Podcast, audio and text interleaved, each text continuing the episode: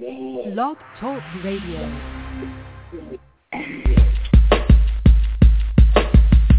Yeah. yeah.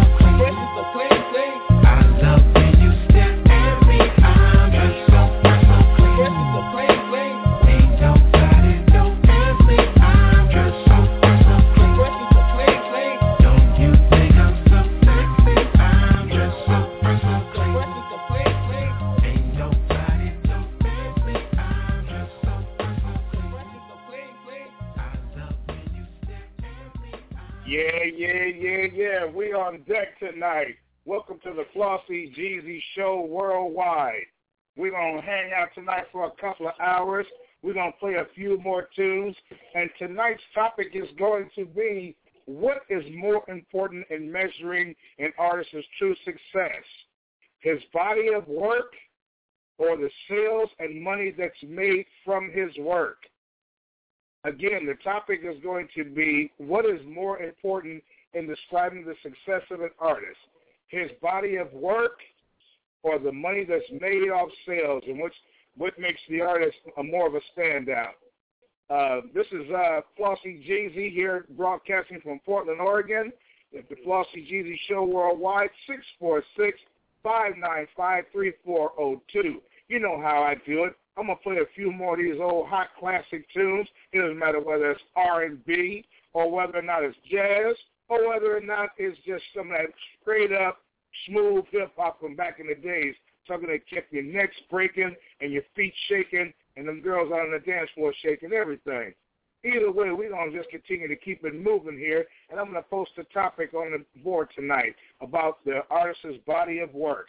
Which makes him more of a standout? What he brings to the table in his body of work, or is it the money that is made from that artist?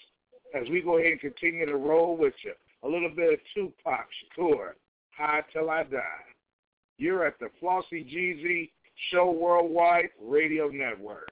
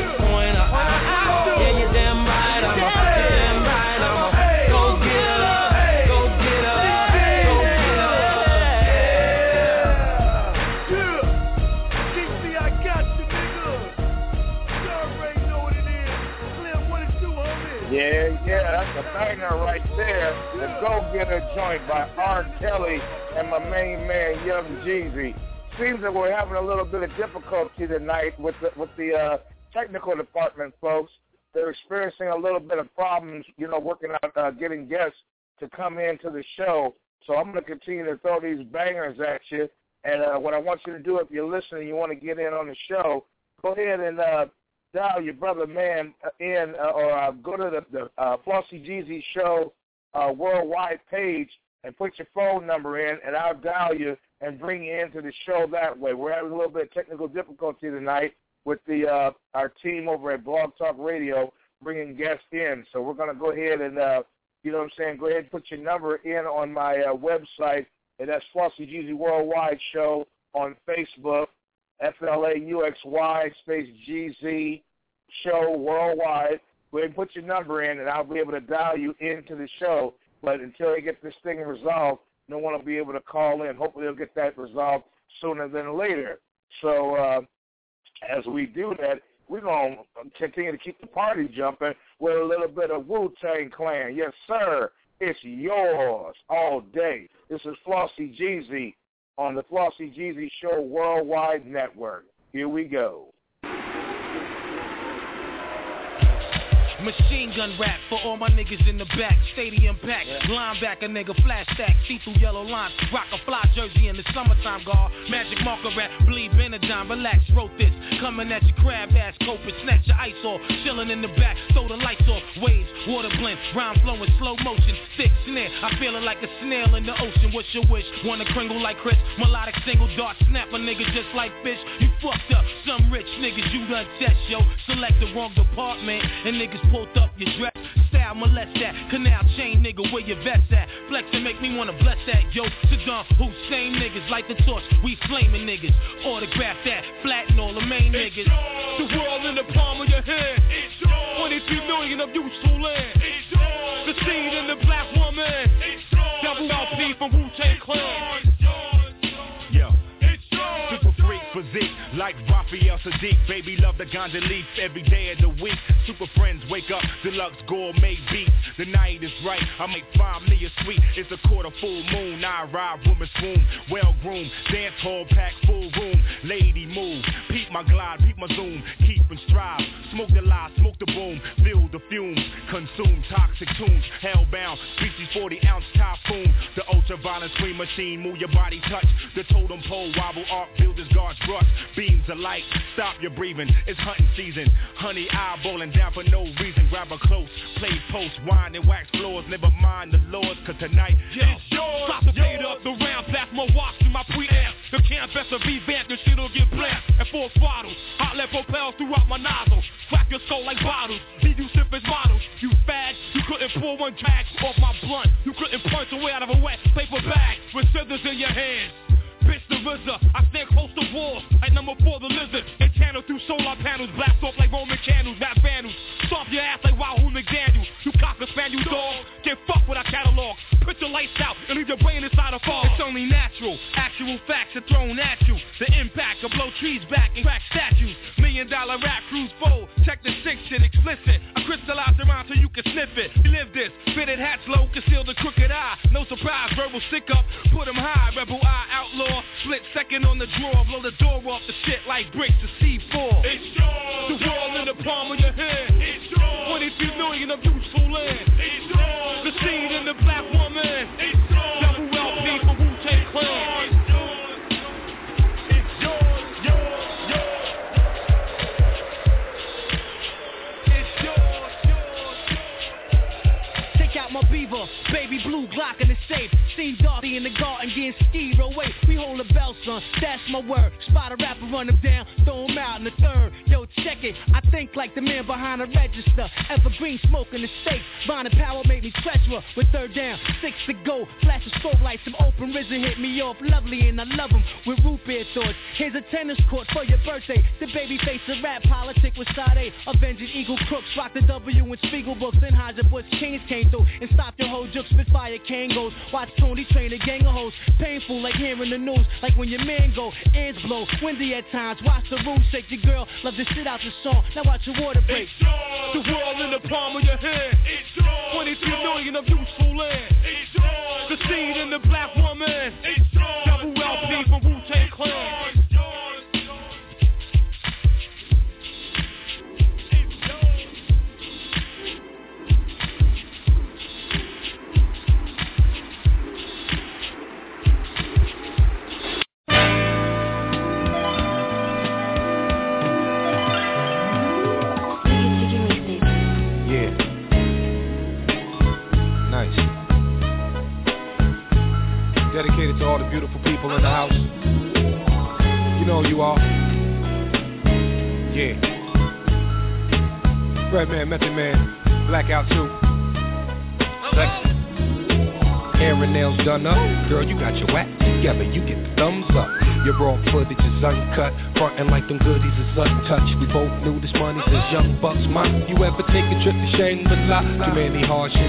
Is saying goodbye. Look here, time's money, let me save you some time. And in your spare time, fully understand I'm a rare find, huh, you know?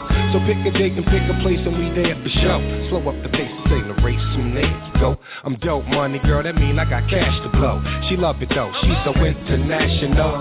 Not around the way around the world, and you can stuntin' we around your girls, but you're classy though. I'm feeling your vibe, you're feeling the high. The G4 is ready to fly, you ready to ride? Let's go. Can lay on the beach, you know. Then hit the sheets, I'll let you play with my feet, you know. She keep it low, she's so international. Hey, I like a girl that'll roll me a beat, you know. With pretty feet, cook me something to eat, you know. You're not a groupie, you're international. You know me, girl, who I be, girl. The big whale that bailed out of Sea World. What's your name? Show me ID, girl. You look black and a little Chinese girl. Hey, wait a minute, where you going, shorty? Trying to sneak past me like you ain't ballin'. You look sweet like sweet, baby. Call me. Matter of fact, wasn't you on Maury? I'm just playing. Hey, Miss Thing. Hey, Miss Thing. How you going, Miss May? I got tickets, let's roll to the Knicks game. You Teena Marie and baby, I'm Rick James. Excuse me, where you going, mama? I want to change. I voted for Obama. Bring in the new, kick out the old timers. Let's talk while we gonna meet your mama. Hey, I like a girl that's thick in the waist, you know. The kind of girl that'll finish a plate, you know. You're not greedy, you're international. The type of chick I like a wheelie a bike, you know. Rock the mic, roll the Philly up tight, you know. I like it though, she's so international. Seems to me, me, you a queen to be. You mean girl, but you don't mean to be. Got your crown and your throne, little castle, you can rest your dome, and we can smoke a little. You know, you getting that dough, let's get it and go on this cruise. I'm taking it slow, you painting your toes, and it's cool. Dude, I'm with you like an overnight celebrity, miss nothing Yo, to lose. hey, hey, Miss Lady, my Boricua. I heard your apple bomb like Bonita. Your accent telling me you from the east side. Take off your shoes, you about five feet high. I get high. What about you? A jungle brother, and baby, I house you. Your feet looking real good in them house shoes. You're not a groupie, you're international.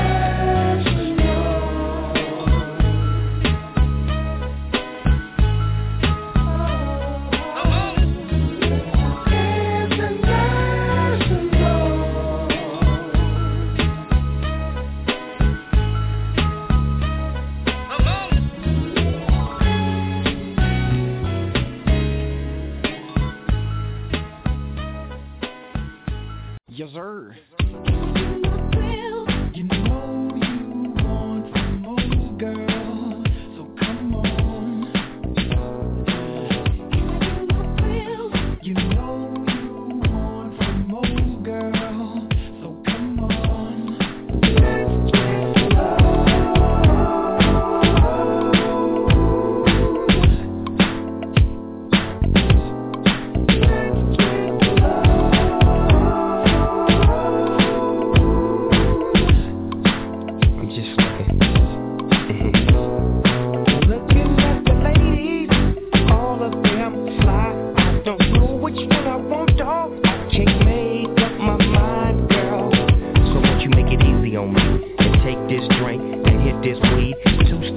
Let's slip to the dance floor.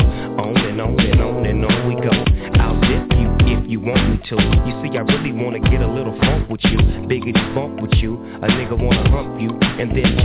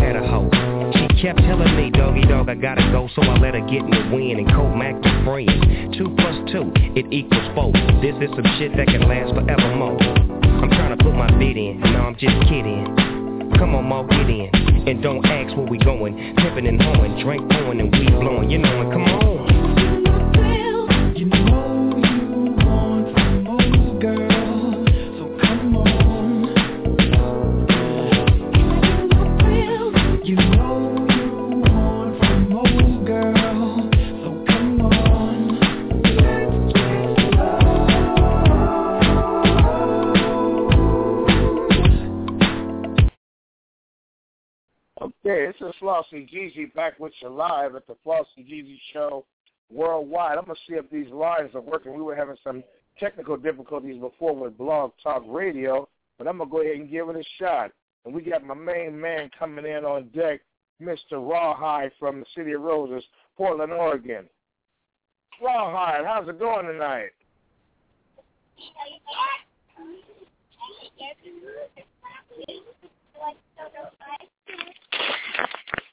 Okay, looks like we got a call from Portland, Oregon. Uh, looks like uh, Nelson King Jr. Oh, he was hidden for a minute. Now he's gone. Okay, well, at least we know that the lines are back up to working and back to snuff. So, uh, you know, we're going to continue to do this thing the way we do it, uh, live here at the uh, Royal Palladium, a.k.a. Mossy G Studios, here at uh, Flauxy GZ Show Worldwide. Looks like the guest lines are back up and working again. We'll go ahead and send the message out, and we're going to continue to keep it going real smooth here. You know what I'm saying? With the godfather of the hook, you know, the best to ever do it, Mr. Nate D.O. Double G with Snoop Dogg, and this one is Lay Low. Yo, what's Cripple Late? This Big Snoop Dogg. Leave your name and your number at the motherfucking beat. If this one of my hoes, two-way. Hey, hey, Snoop, what up? This your nigga Dre. Hey, man, I was thinking. I ain't said shit on your whole motherfucking album. So check it out. Put this on there. All you motherfucking haters out there can suck my motherfucking dick, and we still smoking. What?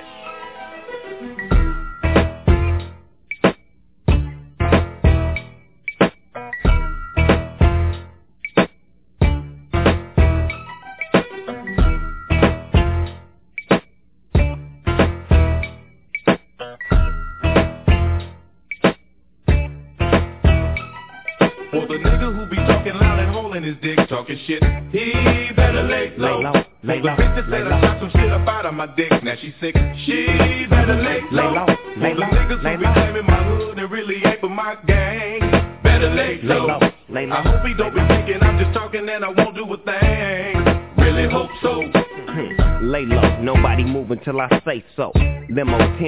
deep like the president. See, I don't go to clubs, I never chase a bitch. I'm here to bang that gangster shit to the apocalypse. We call it stress, some of y'all call it chocolate. Return of the top dog, it ain't no stopping this.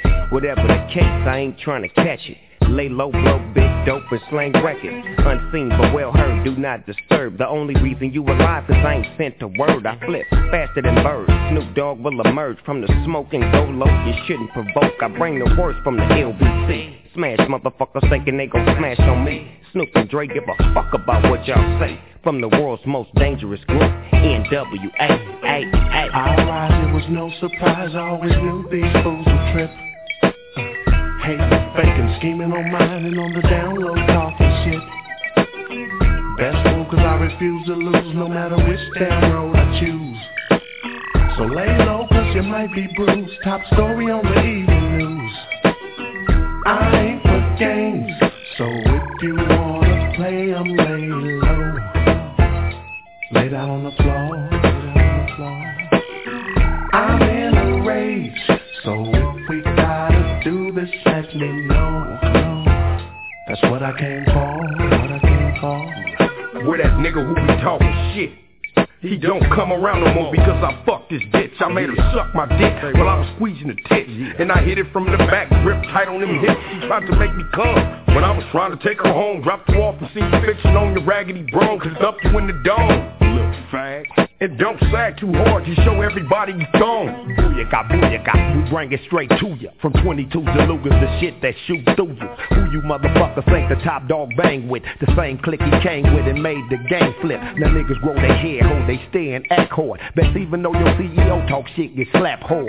The backyard is where we get our scrap on. The black car drive by, then you get capped on. What's up, pimpin'? It's P and Snoop. With Dre on the beat, this ain't nothing but loot. They call me Jack Hammer for all the bread I got. Or they call me Bill Clinton for all the head I got. I keep shit realer, cause I'm all about my skrilla. The ladies love me cause I'm a million dollar hitter. It's no limit till I D-I-E. CP3 or Rich McCallie where I be. For the nigga who be talking loud and holding his dick, talking shit, he better lay low. For the bitch that said I shot some shit up out of my dick, now she sick, she better lay low. For the niggas who be claiming my hood and really ain't for my gang, better lay low. I hope he don't be thinking I'm just talking and I won't do a thing. Really hope so. Skills, skills, skills.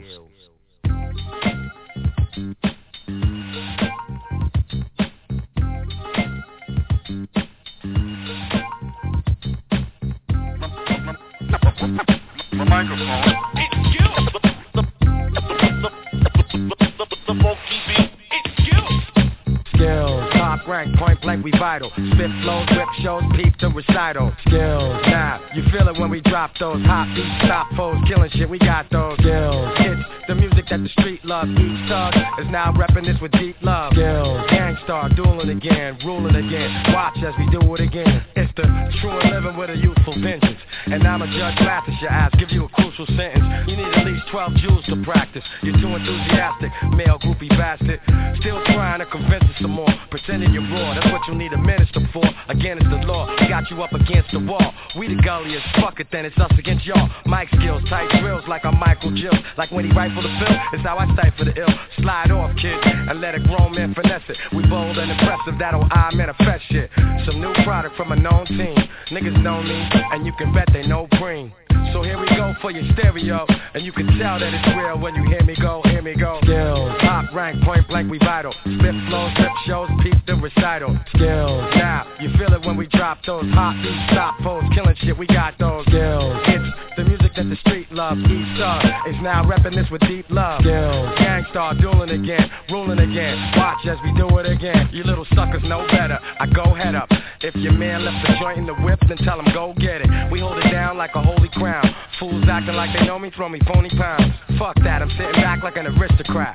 Shell shock, chief assassin with a whole fucking list of cats. Thought you was on the case, but you missed the fact. You bitch. Talking this and that. I'ma make it simple, Jack. I doubled up and tripled that. Soldiers, where your pistols at? Life wrong move, lose the gift of that. Why they calling us the most consistent, most significant, the most slick shit? Fulfill your need and catch a joyful rush. Enjoy your Dutch haters annoyed with us. Oh boy, it's us, you know the face from the club, blazing the dub, with my niggas raising it up for these skills. Top rank, point blank, we vital. Spit flows, rip shows, peep the recital. Skills, now you feel it when we drop those hot beats, stop foes, killing shit. We got those skills. It's the music that the street love. Each thug is now repping this with deep love. Skills, Gang Starr, dueling again, ruling again. Watch as we do it again. Brothers are amused by other brothers' reps. Some niggas pull text, catch others for checks. All for respect, all for the bread, for the chance of success. They might hand him his head. Remain humble cause I know enough. Plus the road is tough, especially when you roll with us. But I'ma stay with my peace, stay in these streets. Rhyme spraying and I'm playing for keeps cause I got those skills. Top rank, point blank, we vital. Spit flows, rip shows, peep the recital. Skills. Now, you feel it when we drop those hot beats, stop foes, killing shit. We got those skills. It's the music that the street love. Each thug is now repping this with deep love. Skills. Gang Starr, dueling again, ruling again. Watch as we do it again. Skills. Yeah, yeah, the man who knew how to do it. Our IP to my main man, you know what I'm saying, the godfather of getting it done for real, you know, Mr. Guru, you know what I'm saying, getting it in with Gang Starr as usual, man. One of the hottest MCs of all times, and as the song says, you know, gone too soon. Well, I think we've gotten past our technical difficulties out there with the uh, phone line. Someone called in a little while ago. I heard them for a minute, and then they hung up, so it looks like we're going to be good to go on that. We're going to continue to keep this thing moving the way we've been doing it and stuff till we get a few guests to call in. You know what I'm saying? We got a good topic on deck for tonight. You know what I'm saying? We're trying to see, um, you know, what's more important, what makes an artist a true standout. Is it the bread that they make? Is it the sales? Or is it their body of work? I know that uh, I've had several discussions, you know, on different websites with folks, and they, you know, there's there's there's differing deals. You know, a lot of people think, you know, the, the money that's made or the uh, uh, record sales and everything, and the postings and stuff like that, and popularity and stuff makes the artist who he is. And of course, you know, we're all in it for the profit and to try to make some money. But a lot of artists out there, you know, they still believe that if your body of work is solid and you actually bring something to the table that people can use, some sort of redemptive factor, if you know, something that maybe tells the you know the young folks out there, you know, uh, I tried going this way, you know what I'm saying? You know, let's not do that. Let's move on to something else, or figuring out ways to elevate and keep yourself moving. You know what I'm saying? The, the spectrum goes both ways. Here again, for me, um, when I think about you know your notorious bigs, your Tupac Shakur's, your gurus that just went off, some of the stuff that the way that they brought it in and uh, brought their game to the table showed a lot so far as you know what I'm saying educating. You know what I'm saying? You had your KRS ones, you know, always forever teaching something, something that you know is, is not only for yourself and the party spirit. You know, like we had a conversation yesterday in the group yesterday. There's nothing wrong with letting it rain. There's nothing wrong with having that party spirit. Every now and then, it's nice to see artists that have something to bring to the table. So far as you know what I'm saying, with old school cats like myself with real substance in the game, and it's just nice to hear you know cats do that because, like I said before, there's a lot of young folks out here that you know see a lot of stuff that's going on, and they try to live out some of the you know what I'm saying more aggressive rap and stuff like that, more the gangster stuff. And uh, you know, G's hold it down in the neighborhood, no doubt. But every now and then, it's nice to hear an artist, you know, go a little bit beyond themselves and say something that's redemptive that you know is there for the community as well as the folks that let it rain in the club. Well, we're going to keep things going tonight. You know what I'm saying? We don't have any guests calling in yet, but that's okay. We got plenty of music, and I'm continuously loading some of this good stuff for your ear. We're going to slow it down a little bit with my main man, another godfather in the game, R.I.P., Mr. Grover Washington Jr. And this one here is East River Drive. Enjoy yourself. This is the Flauxy GZ Show worldwide, live and at you, calling and, broadcasting from Portland, Oregon. You know what I'm saying? We putting in work whether we hear from folks or not. We still here holding it down. Still have some good topics on deck. You know what I'm saying? Still waiting on a few guests to show. Uh, but like I said before, we're going to keep this music going and keep this thing rolling right along as we hit you with Grover Washington and East River Drive.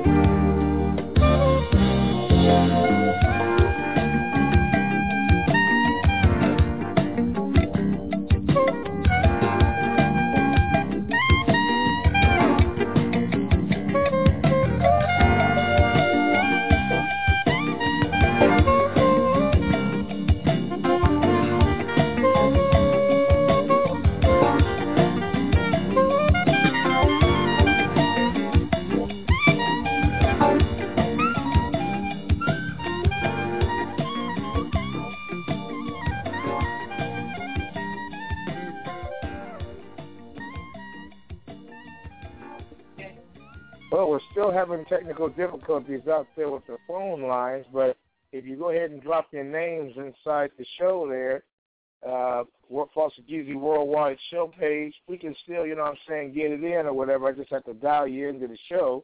But uh, like I said, we're just gonna keep this thing moving. You know, for me, it's it's always just a pleasure to, you know what I'm saying, bring you that either real topics or some of that real sound. That was Grover Washington on that East River Drive, real mellow and smooth. But I don't want to put y'all to sleep out there just 'cause we ain't talking. I'm gonna kick it back up a little bit with a little bit of Jadakiss, something else, a little Don't Tell by Warren G, and I'm gonna take it all the way back to my main man Eric B and Rakim with some of that microphone fame. But uh, I'm gonna go ahead and hit you with some of this Jadakiss right now.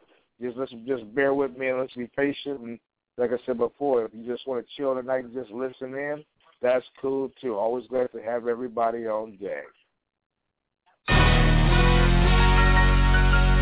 Definitely what they've been waiting for. You already know. Yeah. At least a certain percentage of the world. Uh-huh. Anyway.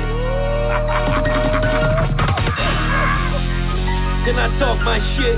Talk sure I can. Talk Cause ain't nobody gonna do nothing about it anyway. Talk that shit. Talk that shit. talk that shit. Uh. Tell the way I stack my money. Something else. Nah, I ain't one of them dummies. Something else praise Nick dimes and twenties. Something else. The way I get it in with the honey. Something else. Yo, you know I love the style on your blue 40 caliber. Butterfly doors on the triple black Challenger. And I'm still in and out. Got it so I'm spinning out. Dope boys, so I never have a problem in this route. Don't take too much work if you can't manage that. Just in case you run out of empty, use sandwich bags. Play with the hand you was dealt. That's why I ride the track to it melt. I could care less how you feel, how you felt. I done spent niggas rent money on belts. Threesomes in the trunk, I'm fucking for the wealth. In the hood, asks about me something else. You tell the way I stack my money, something else. Nah, I ain't one of them dummies. Something else. Praise Nick dimes and twenties. Something else. The way I get it in with the honey. Something else still representing the block. Something else. You ain't got to tell me I'm hot. Something else. I'm exactly what they not. Something else. High. Something else. Something else. I ain't even did nothing. Look like I'm trafficking. See these blood diamonds serve my chain African. Speaking of my chain, yeah, need to get a job. Get the fuck up off my neck. Stepped up around. Whatever that you do, look, don't get caught. That tab get low, your ass might get bought. Okay, I'm over it. Let's talk about something else. I said I'm over it. I think I'm about something else. Quality every day, like a thug holiday. Suffocating nigga by mine, Jay Holiday. To make a movie by my Doc Holiday. One 365, even Holiday. That's the way I stack my money. Something else. Nah, I ain't one of them dummies. Something else. Praise Nick dimes and 20s. Something else. The way I get it in with the honey. Something else still representing the block. Something else. You ain't gotta tell me I'm hot. Something else. I'm exactly what they not. Something else. Ah, something else. Hey, something else. I'm something else with myself, they say. WWL push that featherweight. Big boy tours, of course the shoes right. See the 22s reflect from the moonlight. Very white on walls of concrete. Couple cold words if you talking about birds. You ain't talking about green, you ain't talking about me. Hold up, this your bitch, I'ma call ID. Tell him something else, pussy nigga, do the man. Look at these niggas, can't tell I got cash. Yeah, it's so fruity, 26 inches. Girl, ain't that blood, bro? You can't tell I got bitch in these streets, I'm a soul survivor. Tell me, have you ever met a nigga that's really survivor? You can tell I'm addicted to pain, and if it ain't my clip,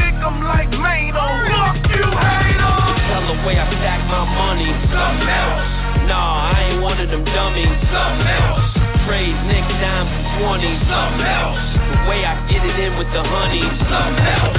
Still representing the block. Else. You ain't gotta tell me I'm hot. Else. I'm exactly what they not. Something else. High. Something else. Yeah. Something else. Yo, any situation involving paper, I'm all in. Pull up on your block, old school, sitting on all rims. Still keep some semis on deck in case I'm tested. Gotta do a nigga dirty, turn him to a mess quick. Chest all hanging out, everybody screaming. I grew up in the house with damn near everybody fiending. So don't ask why I only depend on my fucking self. If I pop you and you come back, I'ma hit you with something else. Something else the way I come off. Balls that make him run off. Ripping up his back, but the strap will tear your front off. Next slugger run through your balls. He try to jump off. The C block, we treat every town just like it's New York. Horse the whole game like my verses through the track. Push the pen like a pack and let it work through the trap. Get your roof cut. Eight hit by shooters that is spray shit. And if it ain't the Ruger, something else. Holy bitch, uh, I'm something else from some niggas like Phelps. D Block's next generation explains itself. You don't wanna fuck with Bully the Don Dada. Name ring bells in the hood, a known shotter. You get nada when it comes to my ricotta. Fresh Levi's, black V-necks and Prada. I'm a problem for niggas and nothing else. Control substance to the police, I'm something else. Tell the way I stack my money. Something else. Nah, I ain't one of them dummies. Something else. Praise Nick dimes and twenties. Something else. The way I get it in with the honey. Something else. Still representing the block. Something else. You ain't gotta tell me I'm hot. Something else. I'm exactly what they not. Something else.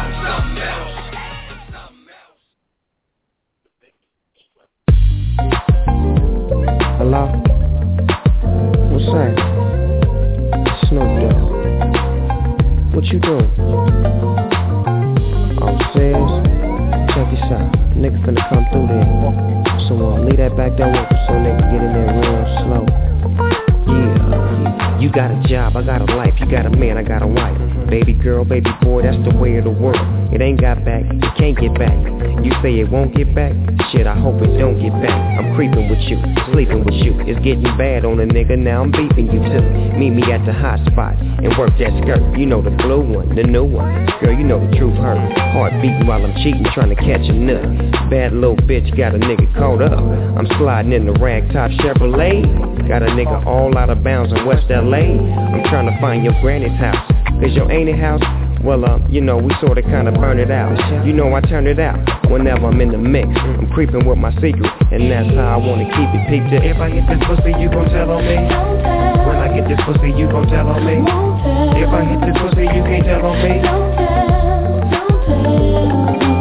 When I get this pussy, you gon' tell on me. If I hit this pussy, you can't tell on me. When I get this pussy, you gon' tell on me. I met this thing, name was Nika. She stayed in Inglewood and she knew Tamika. Tamika and Wanika was tight like gloves. I seen them Tuesday night, hanging at the club. I said, what's up Tamika boo? What's up with you? She said, Mossberg scandalous, nigga, so fuck you. Some bitches be lying, lying, those bitches be trying, trying to get a nigga caught up. That's probably why I, I, G-Dub, we love to hit it and shake. I give it to you real, baby cake. Hmm, Jump in the bird, let's swerve on the low key. Windows tinted, cause everybody know me. You told on Moss, you told on Snoop, and now you wanna tell on me? But whoopty whoop, put me up on game, your homie. It was too much for me. Hmm, remember what you told me. If I get this pussy, you gon' tell on me. When I get this pussy, you gon' tell on me. If I hit this pussy, you can't tell on me. When I get this pussy, you gon' tell on me. If I hit this pussy, you can't tell on me. When I get this pussy, you gon' tell on me. Baby, I ain't with the bullshit. I've been fucking you for two weeks and I ain't seen no cash flow increase. You've been running your mouth telling your girls how I'm fucking you. What I got in my house and things I don't do for you. Better be careful cause your girls wanna come too.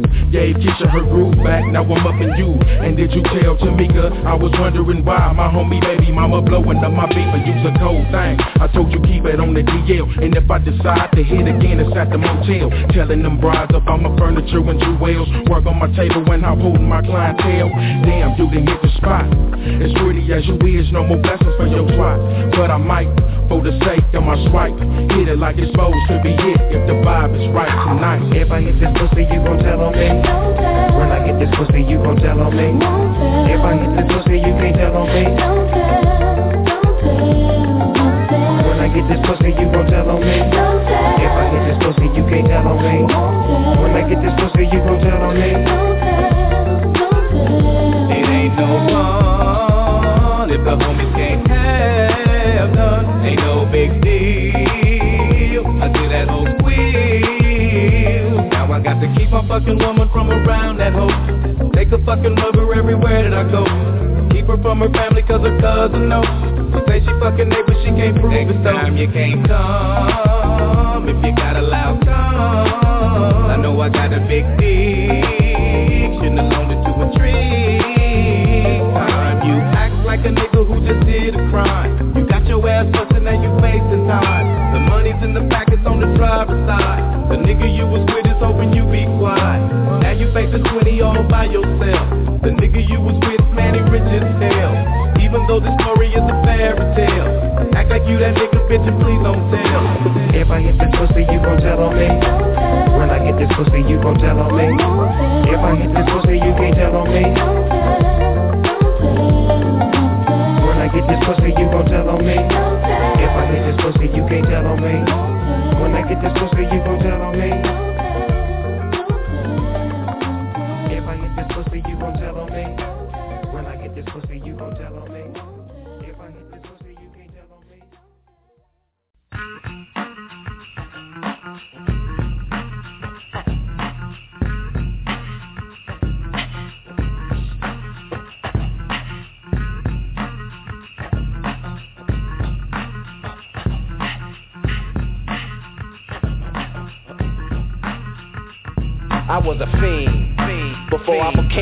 Became a teen, I melted microphones instead of cones of ice cream. Music orientated, so when hip hop was originated, fitted like pieces of puzzles, complicated. Cause I grab the mic and try to say yes, y'all. They try to take it and say that I'm too small. Cool, cause I don't get upset. I kick a hole in the speaker, pull a plug, then I jet back to the lab without a mic to grab. So then I add all the rhymes I had, one after the other one. Then I make another one to diss the opposite, then act if the brother's done.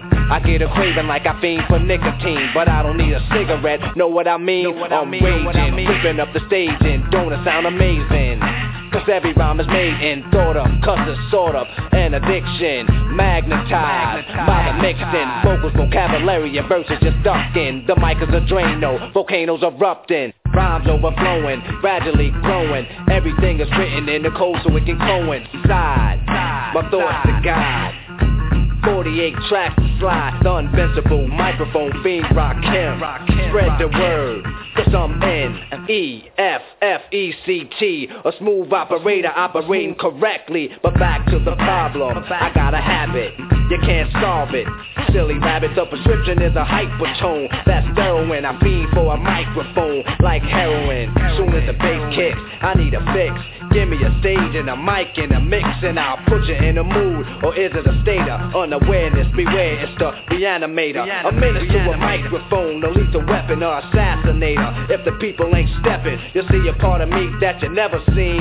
When I'm fiending for a microphone, I'm the microphone fiend. After 12, I'm worse than a gremlin. Feed me hip hop and I start trembling. The thrill of suspense is intense, you're horrified. But this ain't the cinemas or tales from the dark side. By any means necessary, this is what has to be done. Make way, cause here I come. My DJ cuts material. Material, material. Grand. It's a must that I bust any mic you hand to me.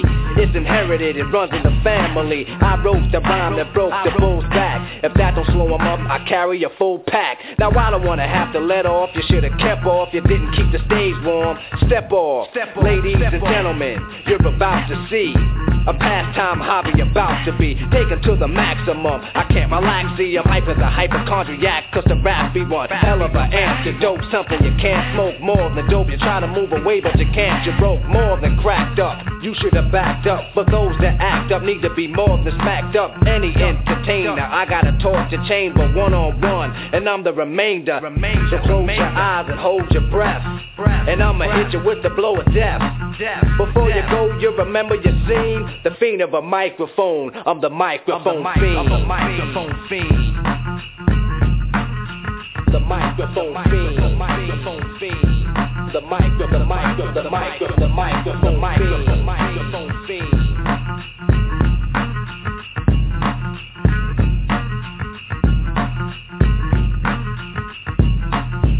The micro, the mic, the mic, the microphone fiend. The micro, the mic, the mic, the microphone fiend.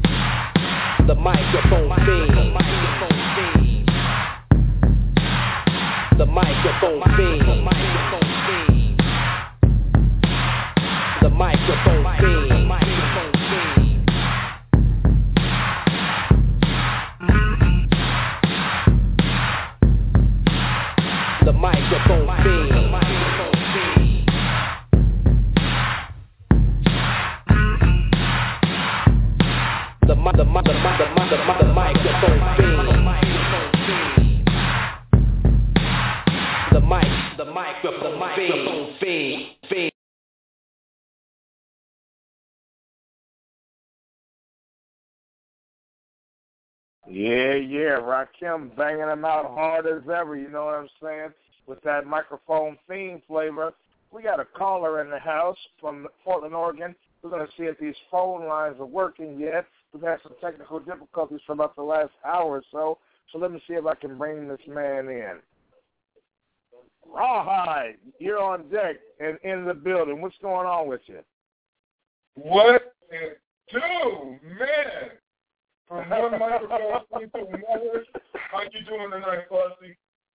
Man, you don't know how glad I am to have you on deck, man. I didn't know what was going on. We've been having some technical difficulties with the uh bringing people into the show and stuff tonight because of what's going on with the with the uh the lines and the technical stuff uh with Blog Talk Radio, but uh, evidently, you know, that the power of Flauxy GZ once again overtakes the setup. I guess we upset the setup and we're able to come in here and broadcast live. There Ain't too much going down, man. How's your day going? What's on your mind? What's going on? It's going pretty good, man. Uh, man, just out handling business. You know what I'm saying? Beautiful day Yeah. here in Portland, Oregon. For the rest of the world, y'all don't know, but we don't get many of those. So when we do, uh, we we stunt. We stunt hard. You know? yes, sir. Absolutely. Absolutely, man. Well, hey, man, I got a I got a topic on for you tonight. Something that you that uh, you know you're probably well versed at. Um, I guess the topic of the night tonight is um, artists, man. And my, the question of the night is, what makes an artist a standout? Is it the size of the paycheck and the, and and the bling and the money that he makes, or is it his body of work that makes him a standout artist? What are your thoughts on that?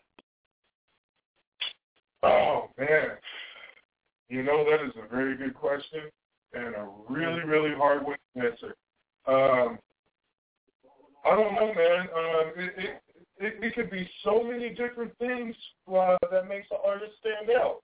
Um, sometimes it could be something as simple as their voice, not even what they're saying, but just their voice alone. Um, I think LL Cool J got away with that a little bit. You know what I'm saying? Yeah. Um, I'll let you expound on that one a little bit because uh, that's that's deep right there. Right off the bat, as usual, you coming deep, man. Why don't you expound on that a little bit? Hey man, I'm gonna give it to you straight now. Like now, um, you know, uh, what's that? You know, a- another example might be uh, somebody's showmanship. You know how they put on a show. Uh, right. Which I think. Um, let's see, who's a, who's a good example of that? The Roots, the Roots crew. Now they also have something to say, but um, I've also heard that the Roots crew, their show uh, can't be touched. It is phenomenal. Wow. Some live instruments uh, don't hurt their cause at all. Matter of fact, I'm quite impressed with that. Matter of fact, I'm jealous of that because I am truly a studio artist, uh, who, who who has manipulated the electronics field to the point where you know what I'm saying. I was putting a bunch of those classic joints that you wanted in, in into the page. If you scroll down, I've got uh, my 17 Ways collection in there tonight, trying to you know uh, get stuff pumped up and, and, and in there. But um, I agree with you 110 percent. There are so many X factors. I had a similar conversation yesterday on the same thing. And there's so many X factors that that do it. You know, you got half the people that say it's it's you know the record sales, and that's a big deal. It shows how much you know love they actually get. And then there's other more stalwart folks like myself and you that kind of think that a lot of it has to do with the what they say and what they bring to the table, and you know, you know, uh, things that uh, are tangible to the community at large, and you know, you know, you know, uh, telling the, the young folks, you know, how to stay out of the, the, the trips and the traps of of the man and everything. And you're right, there's a lot of X factors with that. Mhm. Mhm. Um, you know, and, and uh, for your showmanship, uh, I think that's how Jay Z got away with a lot of stuff. You know what I'm saying? Uh, right. You know, not not necessarily his show, but but uh, who he is as a person made him uh, go a long way further than his music ever did. You feel what I'm saying? Yes. Yes. And I agree with and, that. And it shows too because and it shows too because people like that, uh, they don't just stay into music. You know what I'm saying? They they take that uh that that aura of themselves or whatever and then uh the next thing you know, uh they're into this business and they're into that business. You know what I mean? Um right. So yeah. It's like his uh, personality overbears his music. Because his music, because Jay Z's music is real simple. Uh, you know what I'm saying? Like um, this latest album, I thought uh, this latest album uh, was the best this year. Uh, I wasn't counting Kendrick's because I was listening to Kendrick's uh, album like two years ago. Um, you know what I'm saying? So as far as the award show goes and all that, you know, I didn't know that uh, Kendrick was up this year. He should have been up for it because that album's been out for a while. Um, but honestly, there's nothing else really that that uh, came out, you know, strictly last year um, that can mess with that Jay Z album. But really, it's that guy's persona who who uh, who really sells that album. And I don't know, I would love to hear uh, more opinions about that than just mine. Um, but yeah, I mean, because especially, and, and here's my point about that. Um, the main things that, that Jay Z got across in that album is um, what I got and what I talk about is real. And right. that was real respectful. You know what I'm saying? And it's like, yeah, yeah he, he does have the money. He he can say these things. You know what I'm saying? Well, a lot of cats out there be trying to say the same stuff, but it's straight front. You know what I'm saying? And that's all his persona. You know what I'm saying? His his uh his, his uh you know personal attitude. Well, yeah, I mean, if you want to talk about getting away with some stuff, I guess a lot of folks would say the same thing about, you know, Lil Wayne. You know, he, he his, his crowd, uh, from what I see, that, and like I said before, I, I don't want to knock anybody that's got a, got a greater uh, asset bank than I do, because evidently, if you if you're up in that in the kind of paper that these cats are up into, they have a, a relatively uh, moderate uh, following, if not a, if not a phenomenal following. But my thing still is it lies in the lyrics. It still lies in the ability to you know have something to say and and, and, and, and touch the mind in such a way where you have the opportunity to um, really see what's going on, really feel what the artist is talking about, and something I can go back later on. Like for example, you got you got you know Jay Z. Uh, I, I rather you got uh, you know uh, Brenda's Got a Baby by Tupac. You've got uh, you know what I'm saying. Um, you know the rebel, you know rebel of the underground. You know I get around. I mean you've got um, you know stuff where you know dear mama, where he's talking about you know his moms and stuff. Things that you that that hit strong with everyone across the board that you can point to and say, okay, aha. And even even if you're just a hustler, things that you know if you're a street hustler, you know the ten crack commandments. I mean standout stuff that either you're getting educated on the spirit of the hustle, or you're just getting, you know, educated on, you know, regular things. And a lot of times with a lot of these young artists, you know, uh, you know, there's a lot more gimmicks and stuff that's put into play, and, and you know, popularity is judged on how many visits you make to 106 and Park, and you know, different things like that. It's aesthetics, things that that, that you look at, rather than the actual what's actually being brought to the table. But then again, it's uh, it all depends on what your what your choice is. I mean, uh, what what I might hear and say, okay, I'm not really hearing anything. Someone else can listen to and, and think that it's just the greatest thing since sliced bread. So, like you said, persona Right. is everything. You're right. I mean, uh, uh, well, I'll say this: that a lot of people can get away with just a, a, a big, you know, what I'm saying, persona or a big attitude. Uh, you know, their uh, their ego uh, can be bigger than their music. You know what I'm saying? Which, uh, you know, I want to ask you this one, uh, since you brought up Hawk. What was bigger, this man's uh, poetical music or his ego? Well, right. Now, now let, let, me, let me get the let me get the first part of that again. I got the ego part. What was the first part of that? Was it his persona or his ego? What what Um, was bigger? Uh, this man's poetical music because yes, you got songs like Dear Mama, you know, um, and, uh, and and and all these songs that just touched uh, the, the the deepest part of your heartstrings. Um, but then you got a man with an ego that was bigger than the West Coast. Well, you know Which what? I think. Go ahead. Which one was bigger? Which one was more prevalent? Uh, the man's music itself or his ego? Because that I'm ego gonna- also. I'm gonna say his ego. Go ahead.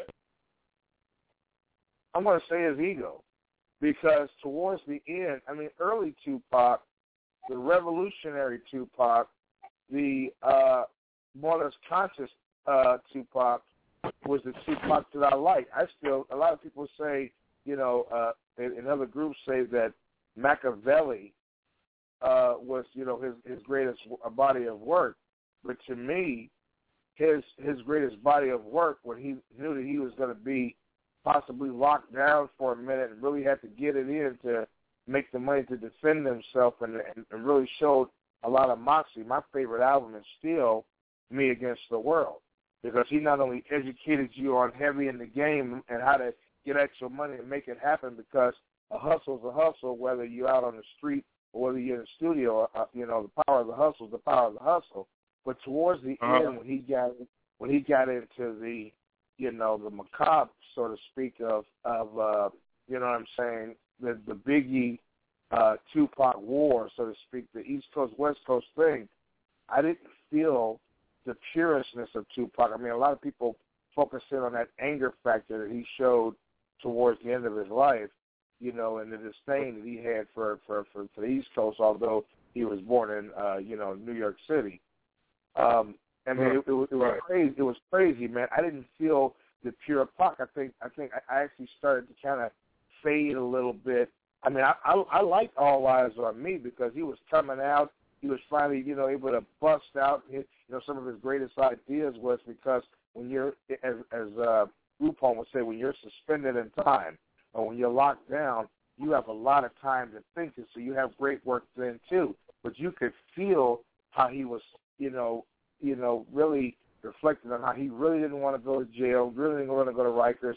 He really didn't want to, you know, face down that that um, that um, sexual assault thing that he had to face. He really, you know, was you know uh, reminiscing over his mom and stuff. And I thought that that album to me showed me the purest form of, of, Tupac, and he even went into reminiscing back on the old school. It was like it was an early reflective album by him because it was like he was facing a lot of a lot of things uh, moving forward that he was going to have to deal with. And to me, that was the purest Pac that I had heard. And so I got a lot more out of that Pac than I did on the later Pac, where you know all the venom was coming out against people who had tried to take his life and uh, people who eventually did take his life, and that that that kind of removed him from being the the with the Brenda had a baby and the and the stuff where you know he was really reflected to his community this is where I'm at in my life, and these are the things that we should really, really look at. And you know, you know, uh, and, and you have to mention, uh, you know, his his music did change. You know, All Eyez on Me was like uh, uh, AD after he got shot. You know what I'm saying? And uh, Right. that'll definitely change your perspective and how you talk. You know, uh, that that definitely added a lot more anger uh, to his music. Although even with that, you know, uh, it was still uh, poetically beautiful uh, to me. Brutal, yes, but beautiful nonetheless. Uh, so yeah, I mean, yeah, yeah uh, but but uh, the man's, uh, I don't know, and, and see, I think ego is the wrong word because I really don't think Pac had too big of an ego. You know, uh, being a personal man, now what came across in his music uh, might have been uh, different than what I'm saying, but as far as the person himself, I don't believe his ego was uh, that huge. Uh, persona, you know, and uh, I don't know. That that that was a hard one for me to drop on you like that. his persona versus uh, his music is, is, a tough one. Um, you know, there there are people that uh, have the full package as well. You know, and Pac might have been one of those cats. You feel me? Right. And and you could actually rephrase it too as what was larger? Was it his persona or was it his lyrical content? Because I mean your persona it, it speaks to the the, the your your self and your soul in its entirety and, and how you and how you affected other people. I mean, he he actually had a larger persona in a lot of ways that was a lot Right. larger than um than than um you know than than than than the words that he spoke you know on on on uh, or the styles that he used because his styles as we recognize he had two halves of his style that he had. He had that that educator reflective style at first and then like you said before and you and you said it very eloquently right there after you're shot the anger Yeah. that you bring forth in in the music, and rightfully so, because you know the people that that, that attempted to take his life were people that he dealt with, probably sat down into the table and ate with.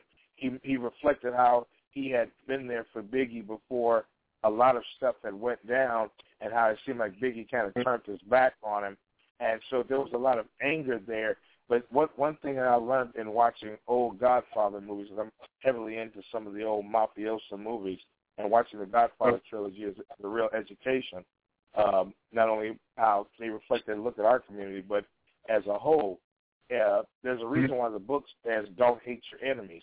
You can't think clearly when you and, and the Godfather told told um, told Frank once who he spoke out of turn. Frank spoke out of turn. Joseph Tattaglia was not the the guy who tried to kill him when he Uh-huh. when he got shot in New York because Tattaglia was, as he put it, was a pimp. He was a, he was a ladies' man. You know, he was a you know he ran the girls and stuff. It was Barzini that tried to kill him when they flew him with the helicopter. And when he said, and he said, you know, when you have the judges in your in your, um, Italian didn't really say too much, but he said, uh, uh, Barzini said, when you had the judges in your hand and when you had the city and the mayors and everything under your control, it's incumbent upon you as a member of our uh, the Costa Nostra to to share that. You know what I'm saying? And you didn't share that, and he knew then that it was not the, the guy that was the pimp that was the one that was trying to kill him. It was the, the the head of the other families, the other half of the New York mob. So so how does that relate to what we're talking about? It's the same thing. When you sit down and you bring somebody into the game, when you introduce them to you know all the aspects of the game, and then that person through someone else turns against you. That was the a lot of the anger that he reflected for the people on the East Coast who he thought had his back and held him down. So that venom completely changed his style, his revolutionary style, and it became something else. Then he started doing documentaries where he said he was going to shut down the different coasts. This is where the ego comes in at, and, and, and some of the arrogance, if you want to term it that way, where he did that against my own words documentary, and he said that he he was going to shut down the money between the East and the West and shut a lot of guys out. That may have actually prompted cats to want to really come after him because he kept he put the people like like Jimmy Henchman into the into the out there into the music on the Machiavelli album. He really touched a lot of nerves there. So I mean, it's just his anger clouded his judgment. A lot All right. of that. Now, let me ask you, let, let me ask you this, Wellesley. Now, do you really think uh, Biggie has something to do with him getting shot? I don't think so. Like, I really, I really, get- I really did not think so. Go ahead. Uh, I, You I know, really uh, do not think so because I think that him and Biggie were friends. I think they were Right. always friends. Hell, they even showed the same zodiac sign. They were both Gemini's. They both had two sides, two egos. They, they deal with a sensitive side and a side that you don't want to see. And when Mm-hmm. uh, from what Black Great was telling me when they met at a show in Atlanta, Source Awards or whatever, and Biggie actually got the chance to ask him what the beef was. Tupac mentioned that he was just more or less trying to make money. I think the outside sources, the people that that were the second guys in command, because usually Diddy rolled in uh, rolled in a vehicle with Biggie everywhere he went. This particular night, he didn't roll with him in the in, in the vehicle. I think you know I'm an ex-military person. If you're going to shoot that many shots into the side of a car, the other person that's in the car is not going to survive that. I think uh, Tupac had actually mentioned that he was going to strike out and have his own um, his own group and his own his own tree, so to speak. He was going to plant different roots. Shortly after that, he comes up uh, dead. So I don't think that those that Biggie had anything to do with that. Not really. You you say uh, Pac? Yeah. Was gonna, I don't- I uh, don't- form a- form a group? Say again. I said you said Pac was going to form a new group. Pac, Pac had the Outlaws. He was talking about doing work with the Wu Tang Clan, East Coast. Outlaws, and it, it actually weren't West Coast. They were East Coast uh, a family, and Pac was ready to go. There was documentaries where it showed that Pac was at length getting kind of used by the folks that were surrounding him and stuff, and he had he had to keep that fulfillment of doing those albums. When he was talking about breaking away and forming his own groups and wanting to work with the Wu Tang Clan, wanting to work with other groups, wanting to do other things, suddenly, shortly thereafter, uh, he got kind of snuffed out. You got to remember when Tupac died, the man was worth eighty million dollars when he when he when, when he when he passed away. Kind of like Michael Jackson. For years, the system, white folks, basically, lied about Michael Jackson's wealth. They didn't tell you that Michael Jackson had an eighty eighty million dollar a year. I think it was either eighty or one hundred eighty million dollar a year deal with Sony, and that he owned more of Sony than than um, than than Sony did, and that he had a morals clause with them. Because the Japanese always put themselves up there as being a very moral group of people, and so they they had a clause that if you got caught doing anything, aka being accused of the children, being accused of stuff, that you automatically forfeited those, those that that that uh, that that um, that command over the, the company and stuff. Because let's face it, Michael Jackson was the music and was the money during the 80s and and and, and early to mid 90s. Uh, he he held it down for Sony, so he had he had he had all the masters of the Beatles. He had all the masters of uh, basically uh, ownership over, over Sony, and they kept when when he went to court and kept beating the system, Illuminati, if you want to call it that. When he kept beating the system, they got desperate, and they and they and basically he ended up getting dying in, a, in an auspicious kind of way. Well, the same thing with Tupac. Tupac had eighty million bucks to his name, and if you're making a company, in this case Death Row, all of this money, man, you're making all this. Just my own an- analysis of this, whether it's true or not. You know, it's all circumspect anyway. But when you're making that much money, and you're talking about drawing down and drawing away and starting your own, uh, making your own moves, then there's a possibility that whoever you were making those moves with is not going to want you to leave.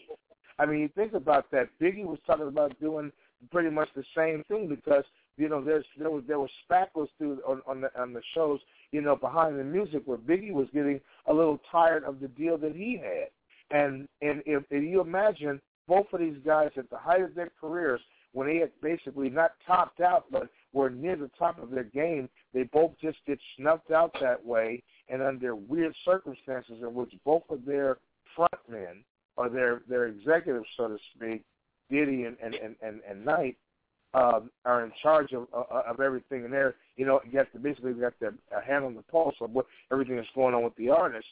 Suddenly, they start having second thoughts about wanting to continue the association. They both come up dead. I just don't think that Biggie's situation was large enough to warrant him being blamed for that because, and the reason I say this is because all the times that Tupac came to New York, and during the time when Biggie was the king of New York, how come no attempt was made on his life when he came home to New York?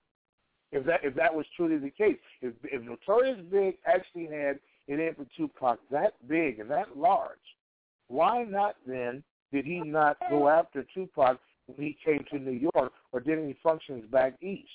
Because he truly Now, was at that time working in New York. uh, you realize I was talking about the first shooting, right? uh, well, I, I thought I thought you were talking about you know the, the his demise, but now that first shooting, that's a poss that was a possibility. But I'm just saying, um, you know, it, it was found that Jimmy Henchman was behind that one. Because um, the, the the first shooting of Pac uh, happened at Right. the studio. Biggie was there. You know what I mean? Um, but you Right. know, it, it definitely wasn't. It, it definitely wasn't Biggie who, who was letting off the shots. But uh, you know, as far as Pac was concerned, Biggie had something to do with it, uh, and, and, and knew and knew that they were coming out to uh, get. And, and and that's why uh, you know he was so upset and, and so mad. You know what I'm saying? Right. Um, but to me, uh, you know, I always wonder what what would be the uh, what would be the purpose? Why why would uh, Biggie waste the time to get him shot? Because at that point, uh, Pac didn't do nothing but uh, you know um, make make songs that was uh, you know fight the power. You know what I'm saying? At that point, he was nobody but Public Enemy. Well, I, I, agree with you 110 percent on that, and that's why I think that more the former than the latter, more the second shooting, and I thought that's the one that you were you were you were asking about. Um, if, if if I went after, say like me and you had a beef, and I went after you and I missed that first time, who already suspected me of doing it, would you actually try to come after me a second time, or would I come after you a second time? After I missed that first time, and it was already suspected that I was the person behind that. I don't think anybody in the world is that damn dumb. I think, however, that someone who had the same vision, or you know, because I mean, you got to think about how many times Pac kind of threw that back, into people's face that missed, and then him doing that song, uh, the the realest uh, uh, uh, words I ever spoke. He and he mentioned Jimmy Henchman on a, on a song on that album, and he also mentioned, you know, the fact that they had, you know, how many times people had shot and missed him and kind of laughed in people's face. You know, somebody tries to wipe me out, and I survived that, and they leave me alone. I'm going to leave that situation alone. That's just me. Now, here's where the ego comes in. At where you asked the ego question earlier.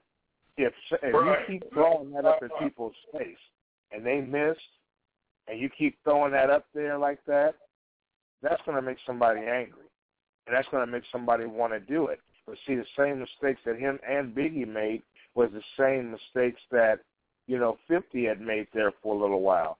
When you talk crazy to so many people that you never really know truly who the enemy is, and I think that's one of the reasons why 50's music kind of fell off because maybe he had enough threats from enough people, especially like you know you're messing with around Wu Tang, you're messing around with you know Lauryn Hill, you're saying a lot of you're saying a lot of crazy shit, and and Fox was hmm. kind of doing a similar thing.